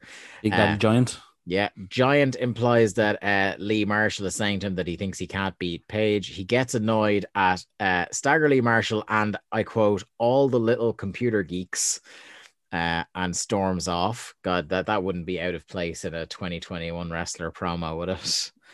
um, Tony says, that, "Oh, if only the internet had been around in 1998, Lee." Oh, I tell you, God damn. I mean, Um, what what would the internet have thought of the Giant in 1998? Tony Tony has a great moment here then when they're cutting back for the next match and he Like, goes, no, no, go back. Yeah, yeah. Can we go back to the internet location? Because it looks like Lee Marshall's getting choke slammed and we don't want to miss that. um our next match, the, the second biggest match on the card um in terms of build, it's Ric Flair versus Eric Bischoff in a grudge match. Um and again, Ric Flair always knowing the occasion and knowing his role, instead of doing the big grand slow entrance, halfway up the ramp, sheds the robe and sprints after Bischoff because he can't wait to get his hands on him. hmm That's a man that understands his motivation. It's almost like he's very good at this professional wrestling stuff. I tell you. Uh, Um, spe- speaking of which, if you want to listen to us talk about how good he was, we did a pick your poison with Oh. Jamesy, which is Yeah. in the uh, archives, way back when. all yes. about Ric Flair. I think that was that episode two or episode. I think that was our third pick your poison. Mm. Um. Remember we did them? They were cool. Yeah, we need to get back doing them. I'm sorry, guys, if you'd like to pick your poison. We've really slacked. Our enthusiasm went out the window for uh, guest shows once we couldn't get in the same room as people anymore. well, no, once we realized it wasn't going to be a possibility Yeah. to get into the same room as people. Yeah. Our idea was like to bring uh, my recorder on weekend trips away to shows and like Get people, Johnny on the first one uh, and just grab them for an hour. Uh, yeah, we'll get back to that. Um, hey, cool, cool bit of this is Penzer announces Bischoff as Easy E. Yeah, yeah. I did like that. Um Flair follows uh so as soon as Flair runs into the ring, Bischoff bails. Uh, they do a bit of chasing around. He catches him, floors him, and rolls him into the ring. Flair absolutely loving life as he's chomp, chopping and stomping in the corner, chokes him on the ground, double fish hooks, punches to the head, slugging away at him in the corner, running knee drops, wooing away. Uh, then Bischoff starts playing possum, screaming, My knee. Ref admonishes Flair, and Bischoff blindsides him with a roundhouse kick to the head, which looked snug. I imagine if you're Bischoff, it's kind of you're getting told to lay it in. Uh, Mhm, Make it look real. I wouldn't trust him to do a worked roundhouse. Um, Eric Bischoff is in control and he's absolutely lapping it up. Flair is dazed from the kick and he's outside bleeding. Uh, Bischoff feeling his oats and starts teeing off on Flair, who hasn't recovered. Uh, Flair, he briefly fires up but gets put down again. Uh, Flair low blows him and then again. And I like I am just of the opinion now that in World Championship Wrestling, low blows are legal. I mean, they happen so often. They do. Now I know later on because they do mention on this show that the they hear over the headset that the main event, which has low blows in it, uh, is no Has- DQ. yeah. And I until I remember that I nearly went off again. But yeah, there are definitely like multiple matches I've seen in the last couple of weeks that like just low blows aplenty uh, right in front of referees and nothing. Anyway, Flair Flair pulls Bischoff's shirt off, and as soon as he does that, Tony's like, "Oh, we don't need to see that." Yeah. put it back on. he uh he chops the living shit out of Eric. Uh he is so intense in his beating that Charles Robinson tries to break it up. Uh, Flair shoves him over, hits the most almighty shattered dreams you've ever seen. I really hope he felt that one. Yeah, nearly sends Bischoff into orbit with it. Uh, belly to back, vertical suplex. Then um, Flair puts in the figure four. Eric is in agony. Then who do we have reappear into World Championship Wrestling? Only Curt Hennig in a slick looking blue suit. Uh, he passes Eric something resembling brass knucks. I didn't get a good look at it. Um, but he puts it in his hand, KOs Flair, and wins as Hennig carries Eric's lifeless body out. But Harry, here's the thing, right? Before I turn over to the match, this is the salvo I want to leave you with, Lee, is that Bischoff does such a bad job of concealing the weapon in front of the referee, both while he's doing it and as he's getting out of the ring, that I thought for sure that was the story and they were going to immediately overturn it. Yep. I was waiting for the exact same thing. I was like, oh no, another ref's going to come out here and, and Flair's going to get his win. They're going to restart the match straight away. No, no, no. Eric Bischoff beat Ric Flair at Starrcade. Yeah. Just let that sink in. And we move on. Um, Hey, so, do you, hey, do you know who the new booker is? who's the new booker? And uh, why why he's um putting himself over in the main event and you know putting over his boss in the semi main event? Weird, isn't it? It's all what what is that? That Kevin something. The name escapes Yeah, me. yeah. Who, who this I'm sure be. we'll come back to it. Yeah, I'm sure. Yeah, he hardly ever comes up on this show. Uh, so we get a giant DDP video package next, and my favorite thing about this Lee is that very cleverly it emphasizes the super choke slam as the death move. hmm Maybe that might come up in proceedings. Hey, do you remember people said DDP was real bad at this wrestling stuff? Man, you want to talk about people whose estimation has gone mightily up in two years of this podcast in my head is DDP. Um, yeah, but but hey, he planned all these matches. yeah. Giant versus DDP in a special challenge match, planned to the T, obviously, as you say by Page. Um, before we get into this match, Lee, I just want to say this. This might be, if not the best, one of the top three giant slash big show slash Paul White matches I've ever seen. You know what? I wasn't thinking about that, but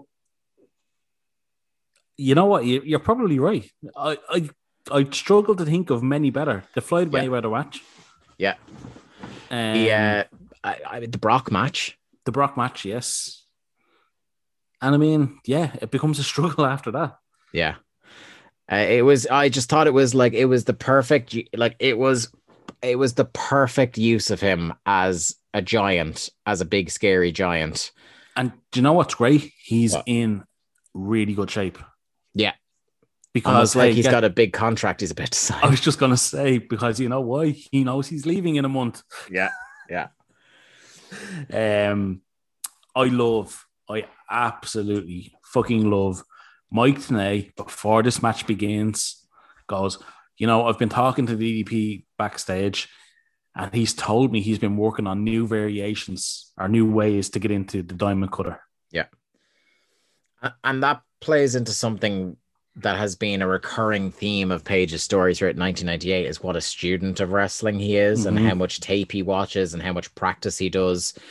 Um, it all makes sense for his character that he would think of specific ways to utilize Giant's offense to find himself in an advantageous position for the diamond cutter. So Mhm. yeah, works out really well. Um, Page is absolutely fired up for this uh, this match. You can tell that he knows that they've cooked up something special here.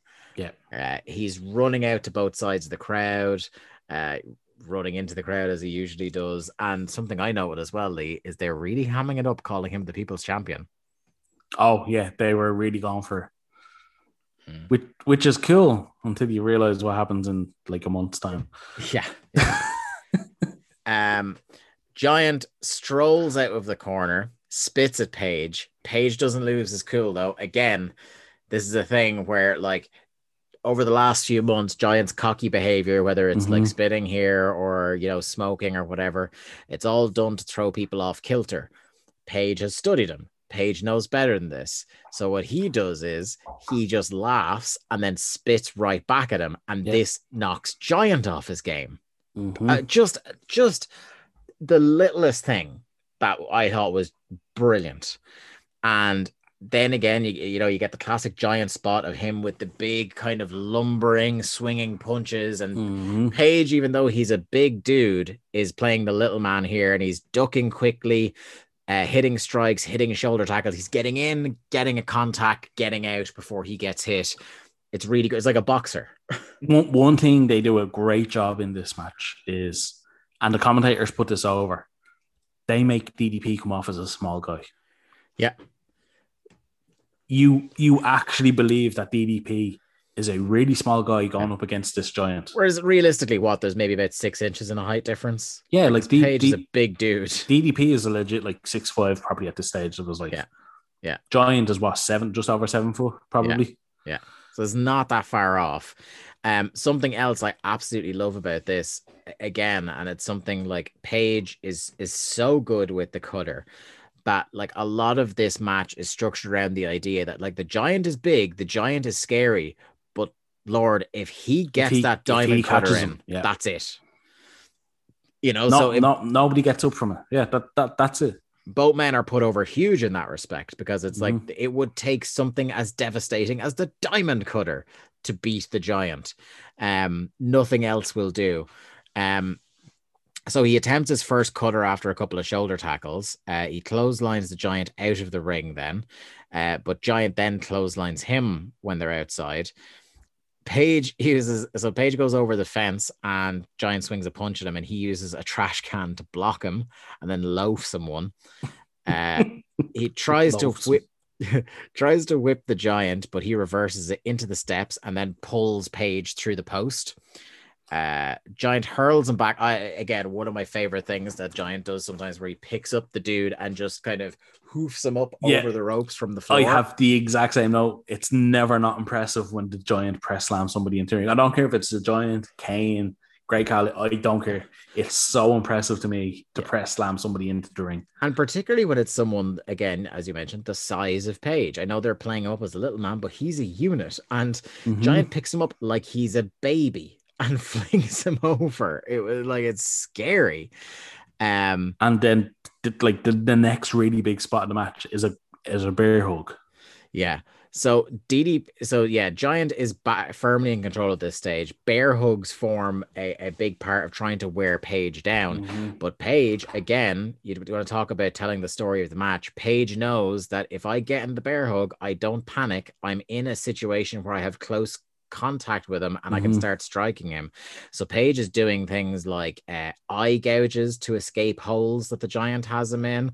Does the thing where you like uh The bell clap. you do the yeah the Yeah. bell clap uh, to discombobulate him um all sorts of stuff like Page is just oh my god he's he's playing a stormer here He's never still. He's Yeah. just constant movement. Yeah. Yeah, and so after he escapes uh, one hold and an eye gouge, Giant fucking floors him with a chop, which is great. Um, Page tries to fire up, Giant hurls him off him and then smashes him with a clothesline. Page really scrappy, uh, trying to get back to his feet. Another bear hug. Page reverses a whip with an elbow, and then immediately when he sees the giant's face, tries to cut her again but Mhm. Giant reverses into a massive power slam, which I thought Oh, was class. I thought it was a. F- Do you know what? Of all the spots to get me up out of my seat, I never expected a fucking a power slam off an off a whip Mm. like to, to get me to pop. But Jesus, he um this is where the like the ego and perhaps like the the temper from the start of the match comes into play because he pulls Page up from the count and says he'll pin him when he's damn well ready. And you hear Tenay saying he wants to pin him with the choke slam. Mhm. That's how he wants to finish this. Giant is now taunting the crowd. Another bear hug. Then Page in close again, bites his nose. because he's right there. He bites the nose, then Mhm. attempts a sunset flip.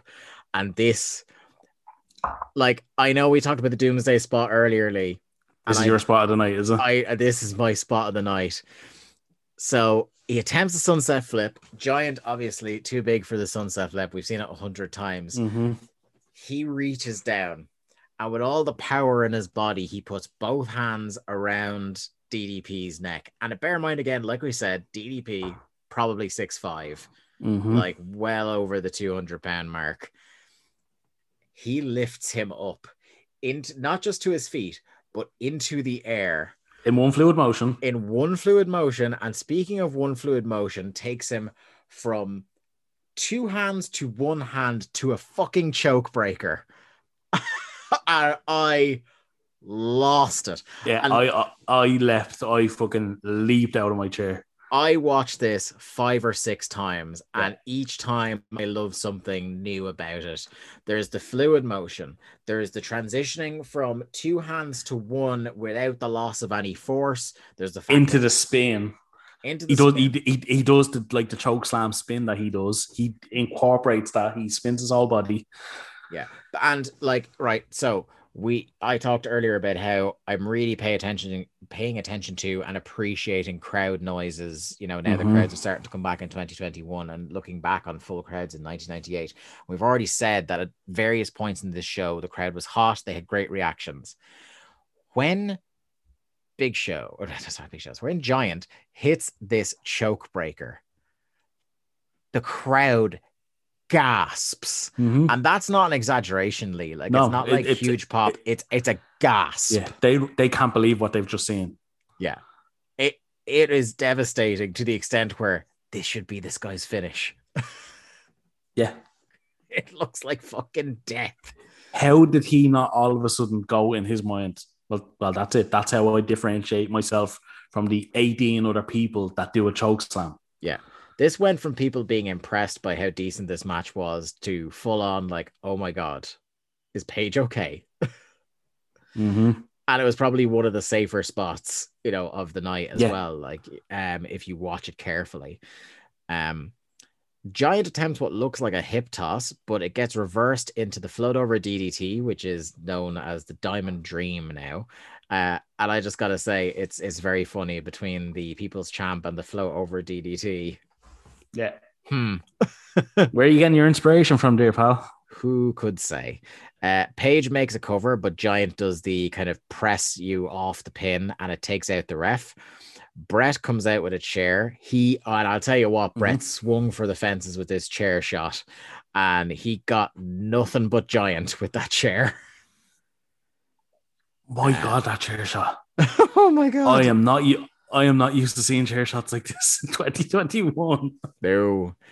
Um, and it again in one fluid motion, it's almost as the chair is still being brought down after the accidental chair shot. DDP is bringing his arm up to low blow Bret, immediately taking him out of the equation. Mhm. Because again, DDP is smart. He knows because of the long simmering hatred with Bret that Bret is probably coming out at some point, so he's ready for him. Um, so then, uh, yeah, Giant powers out at two. Then after the chair shot, uh, DDP does a top rope clothesline, then does it again. He calls for the cutter, goes up top, he dives off the top. Then Giant catches him in position for the choke slam, but then decides this isn't good enough. So he hoofs him up to the top, and then Lee, this made you lose your shit. So I'm gonna let you take over for the finish. I mean, you you set it up perfectly. The build to this match is the Giants came up with this incredible idea of the super choke slam from the top rope. And my God, does it pay off because, like you say, he catches him in position for the choke slam, says, No, no, that's that's not enough. I want to fucking I want to lay this man out. I want to put him out. I want to hurt him. He goes for the super choke slam. And in the middle of the rotation, like like it, it's hard to explain because like in in my mind I can see exactly what they're doing. Like Giant Yeah. is going for the choke slam where he has to twist instead of choke slamming straight down, he has to twist the guy around and turn his body into the choke slam into the ring. Yeah. So in the middle of the rotation, you just if you did this frame by frame, you would see the exact moment that DDP slips out of the choke slam into the cutter.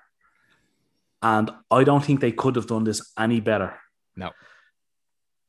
Because even in at real speed, it just it is so so smooth, so f- again flawless as of what I said earlier on about cruiserweights. It's just perfect. And you you talked about earlier on the reaction of the crowd to the choke breaker. I mean, they fucking explode for the cutter. It's like it's like you said you you talked earlier in the triangle match about timing, and that's really Mhm. what like the this was flawless timing. Yeah, I, it's I couldn't like get over it. he, he doesn't lose, like Giant doesn't lose his grip Mhm. as he's taking him out of the corner. It's on the rotation that he loses him. Yeah. And I don't know if that if that was Page saying, you know, I'm gonna catch you as you're turning, or you know, as you're turning, I'll slip into the diamond. I don't know. Yeah. But whether they planned it that way or not, it just looks so perfect. Yeah. That as he's literally on the downswing, Page is no longer being held by his throat. He now has him in the cutter. Mhm. And it's just so fucking like I say, they couldn't have done it any better. I don't think anybody could ever do it any better than that they did. Yeah. Oh no, I absolutely loved it. Uh, almost as much as I loved uh, Tony then saying after the match uh, to Bret, "Take your chair and go back to Calgary, you lame brain." uh, Um Bret tries and- to sneak in and- to attack him again, but Page fends him off. Yeah. And I think we have to say, like coming off the the Goldberg match at Halloween Havoc, DDP had the he won the US title the next night. So he got that like instant recovery. He went into the feud with Bret, lost the title back to Bret. That's fine. You know, Giant became involved. So it became like a two on one feud, as we saw continued on this. So he transitioned from Goldberg to Bret. Yeah. To go to Giant. Yeah. At Genoa. He lost nothing. Yeah. He didn't. What like you know, he's right up there in terms of like bodies of work in 1998 in this Mhm. company that you would gladly go back and look at. Do you know there are only a couple of occasions where I, I can remember matches being slightly disappointing. Um, and usually they're just individual missteps in just a broadly interesting year for him. So yeah, really nice stuff again. Uh, we have uh, a video package, the the redux of the uh, the in memoriam one from earlier, and Lee's best friend Michael Buffer is here. It's time for the main event, which is historically in so many ways. It's Kevin Nash versus Goldberg for the WCW title. No disqualification. I, I mentioned this on Twitter after after the DDP match and the uh, the video package again. I paused the uh, video, Mhm. the network. I paused the network, and I just sat for a minute, and I was like, okay, thi- Yeah. this is it. Like it, it This is you. You cannot go home again. There's No. no, turning back from this point. and and I honestly, I, people think I'm doing a bit. Like honestly, I did. I sat there for a minute, and I was like, okay, I'm gonna watch it now, and then we're gonna do the podcast, and it's gone. It's it's like it's like the end of, like I know it's the end of 1998, but it does feel like the end of the company almost being a, a relevant company almost. this is something we've we've hyped up for a long time in terms of the decision made at the end of this match Mm-hmm. is one of the big early contributors of the irreversible decline the butterfly effect that spreads out from this one decision is what ultimately leads us on the path to this company not existing i'm not saying that the company would still exist to this day had it gone differently. But it's certainly, when you trace the series of events, it's a very important one. You know, ultimately, regardless of how the booking was, there may still have been after the AOL Time Warner merger, Jamie Kellner may still have decided that he didn't want wrestling anymore. Um, we don't know. It's sliding doors, you know, but anyone who tracks this period of time will note how significant this and an upcoming Nitro are in in accelerating the process. I think. Mm-hmm. And I, I honestly like, I just wanted to say, like, I genuinely did take that moment to just think about the gravity of this match. Um, going into it, had you ever seen this full match before? Yes, yes, yes. because that's the thing like i know a lot of people who kind of you know wouldn't have watched weekly at the time and again i think you know we're coming right up to when i started watching weekly but a lot of people who kind of have just read Death of WCW or just know from you know osmosis of being online for so long will have seen the finish, but not necessarily the full match. So it's it's interesting that you have um as we go into this. Mhm. Um, Nash during his entrance, I lost it for what I'm sure was a line that drove you crazy from Buffer, where he says that, like, although originally from Detroit, his accomplishments and glory in professional wrestling make him a citizen of the world.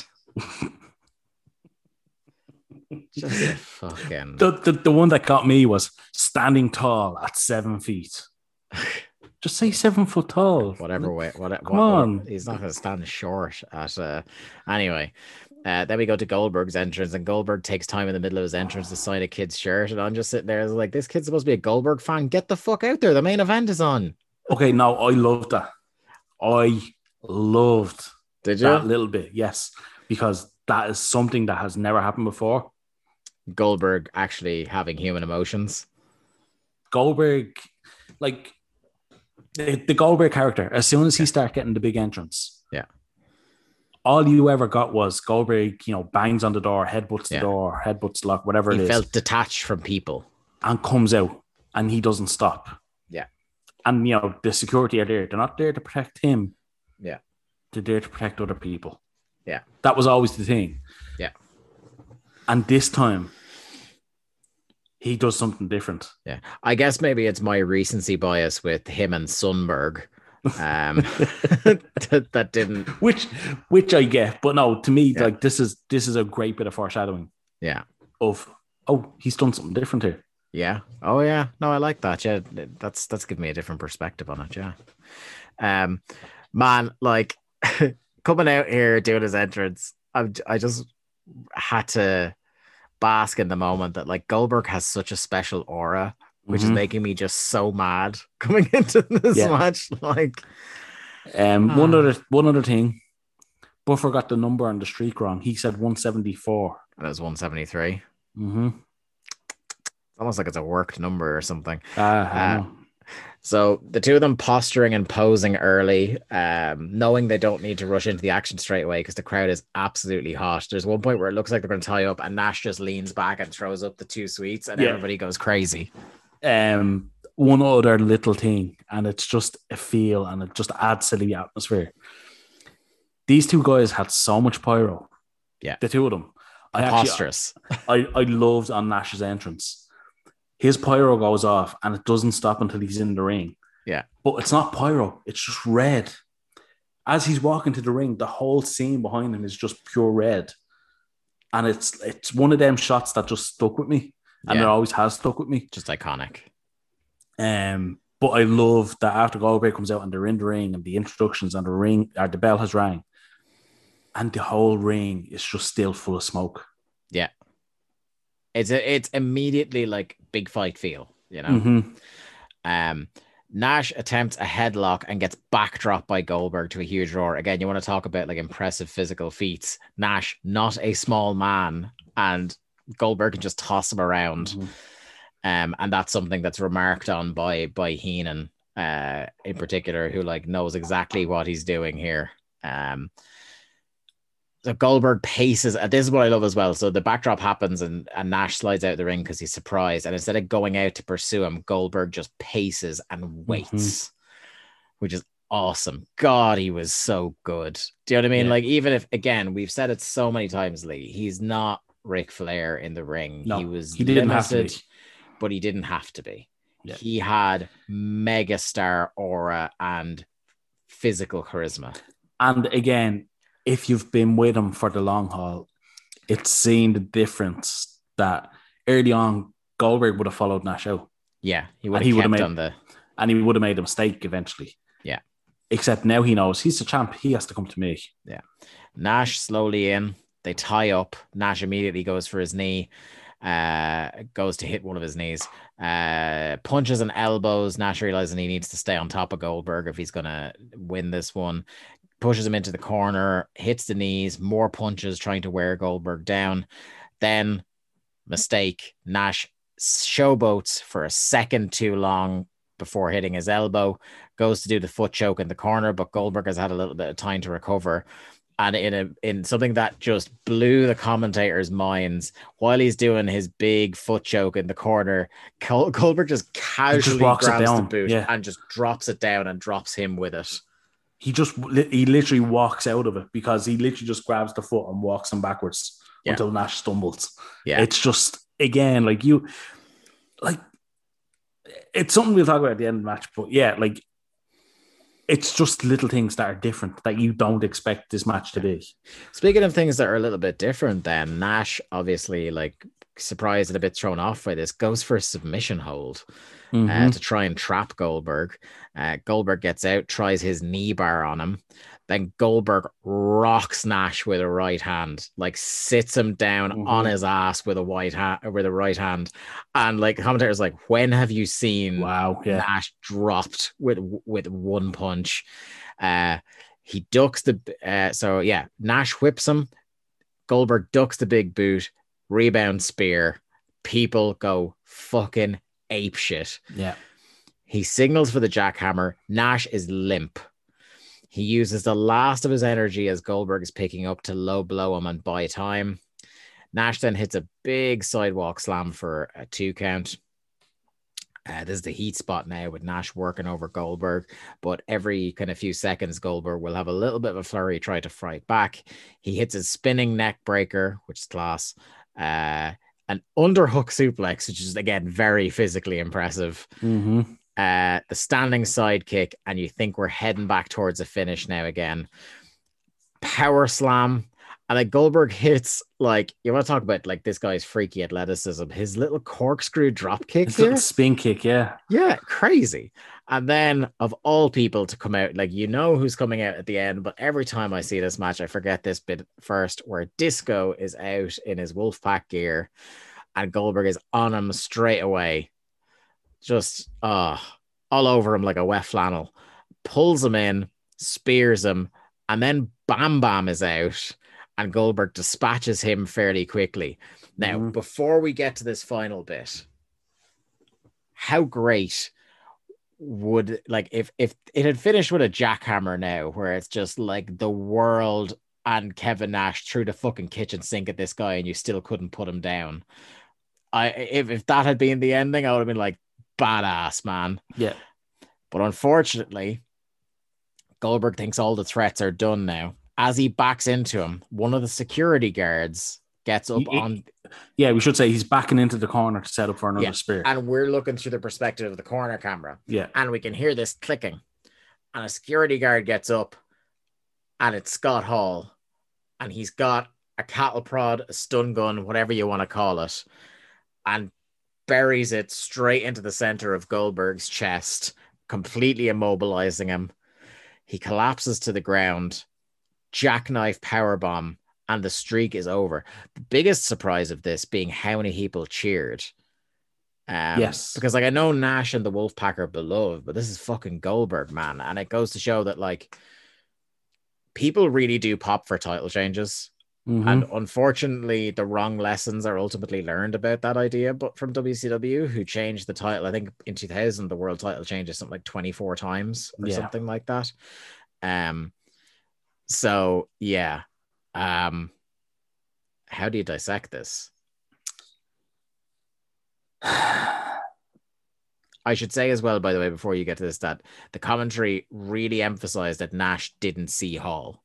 Mhm. He has no idea what happens, and he even sells a bit of confusion does, as to yeah, how confusion Goldberg is so yeah. fucked up. Um, I mean, to me, this is this is a great main event. I mean, I, I don't know. I'm, I'm trying to think of like a clever way of saying it. I love this match. I think this is a great match up until the Last 20 seconds. yeah, like even as you said, even the disco interference, the, the Bam Bam interference. If it comes back to well, Goldberg just beats his ass anyway. I mean, yeah, he looks like the baddest motherfucker in the world. Yeah. And look, to me, I wouldn't do the Hall screwing Goldberg and helping Nash without Nash's knowledge stuff No. in the main event of Starrcade. Would it be okay for Slamboree or Fall Brawl or something? Maybe. Yeah. if the follow up wasn't what the follow up was. Yeah, I I don't. and I think, think, I, I think that I think that's what ultimately taints it. If if this were to go on and the Wolfpack were to become the biggest heels and spend a year, Yeah. keeping keeping Goldberg away from Nash to build to Starrcade 1999, Yeah. I have no problem with that. And it has to be someone like Nash as well, because I think if you put Hogan in this slot, it dies. It doesn't work. as We've, we've done it. We've been there. yeah, exactly. Um, If but like I said, if you are making now, Kevin Nash and Scott Hall are your two biggest asshole heels in this company for the next year. Yeah. And and say Fall Brawl eventually Goldberg gets a Hall. Yeah. And then from Fall Brawl right through to Starrcade, you are building to the Goldberg versus Nash. mhm. I think they have a money match there. Yeah, I don't. Um, I I would never, under any circumstances, say that they never should have broken the streak at all. My ever since I saw this first, and ever since I, I read around it and everything like that initially, my thought has always been my my problem with it has always been not now Mhm. and not like this.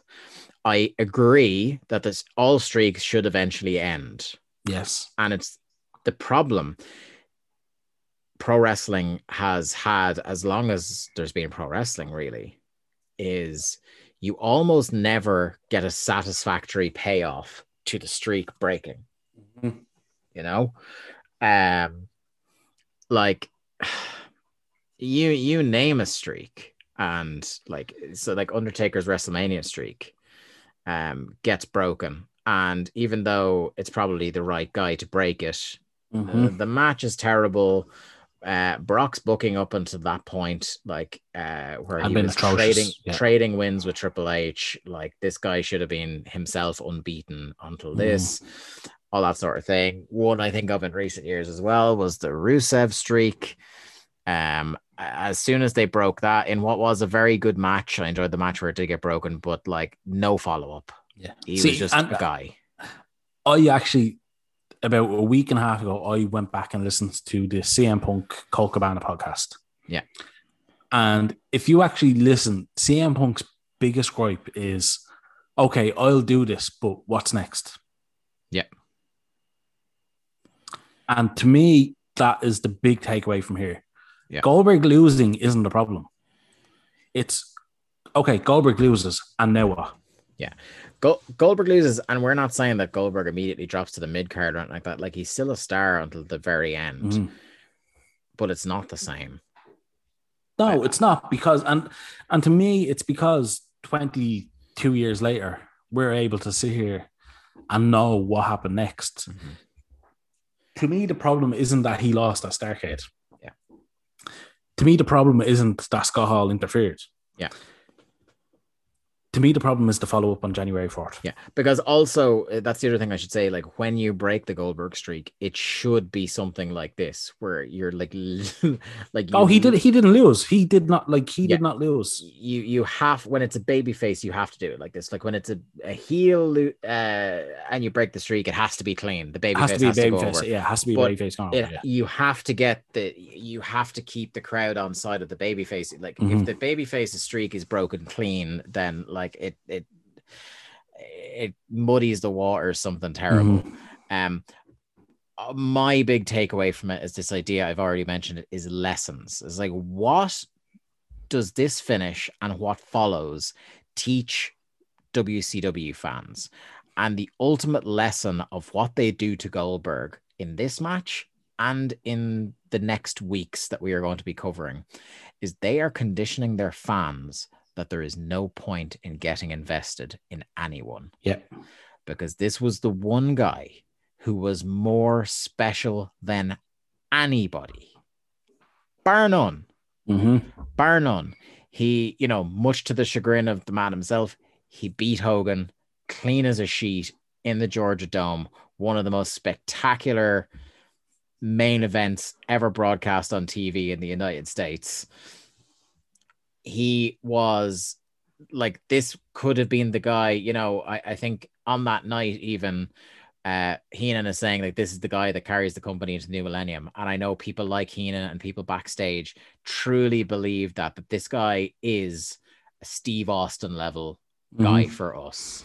know? they, yeah, like the like you said, the, the clever people backstage, they knew they had a guy that could carry this company for years. They didn't have to do anything. All they had to do was not do anything stupid. Yeah, and they they did not, And they again, did. as They- you say, not necessarily beating him, but the fallout and the way it told fans that even your most special guy, not that special. Yeah, don't don't get invested in anybody because ultimately Yeah. the NWO wins and it's all about the NWO. Yeah, we bring it full circle with a year ago when we started, like a year ago in in the timeline when we started the podcast. A year ago, they were teaching you not to get invested in Sting. And look at the follow up there. Look Yeah. what happened in that January. Yeah. We came we came into the show. We said we both sat down and we watched Starrcade. And it was, you know, this big crowning moment that they kind of fucked up, but they could have got back with a good follow up. What did they do for the following two months? They said, Yeah. ah, maybe there's a world champion, but you know, Hogan's the one that's saying he deserves it. So ah, maybe he deserves it. And Sting's just kind of gone, eh, And Sting, the ultimate WCW hero going into 1998, is at this point in the timeline one of four guys in an offshoot of the NWO. Yeah. You know, and Goldberg, it doesn't quite fall that far that quickly, but it's like I said, it's just not the same. It's um I mean, it is one of the most in hindsight mind-boggling like you can say with a guy like i mentioned rusev earlier like he was us champion he wasn't main eventing wrestlemanias when you beat him you can say right the fact that they had nothing for him it's a shame but it's not going to be their number one priority to figure out Goldberg was the guy. He was the mm-hmm. franchise at this point. He was the box office. If you can't find out what's next for that guy, yeah. What the fuck are you doing in this business? I mean, by summer 1999, listen to this. By summer 1999, DDP will have been a heel. Rey Mysterio will have been a heel. Sting will have been a heel. Like, who's left? Yeah. It's just, yeah. And this is why we've, every time we've mentioned 1999, we oh, sorry, get- sorry, sorry. Ric Flair will also have turned heel. Yeah. We get so down on 1999 because 1999 is the year where Everything gets thrown away. everything gets thrown away and not even always in the funny way that we'll get to laugh at when when big Vinny Roo comes on board. Mhm. You know, by the time he comes on board, I'm gonna be having a fucking great time. Oh, yeah. It's, it's like it will have gone full banter at that stage. Yeah. Jo- but like I, obviously we're going to take the piss and have fun Mhm. as Oh, it of comes course. but like in the grand scheme of the history of the business i think in a way us covering 1999 is going to be the most interesting year we will do on Mhm. the podcast because of how many occasions and as you guys are watching the shows along with us or keeping up with the podcast you're going to see where every time they could have taken a left and gotten back not quite to 97 98 levels for them financially but if they had taken the other direction like if they'd taken that left they, they could have started the build back Mhm. up to somewhere. Yeah. but they always take the right. There are And- moments there are moments of calm moments of oasis where you think oh this is like this is a nice little they've, they've hit on something here but then they ultimately just snuff it out every time And we should say, like throughout this Goldberg run, as great as it has been, and we have we have absolutely loved it.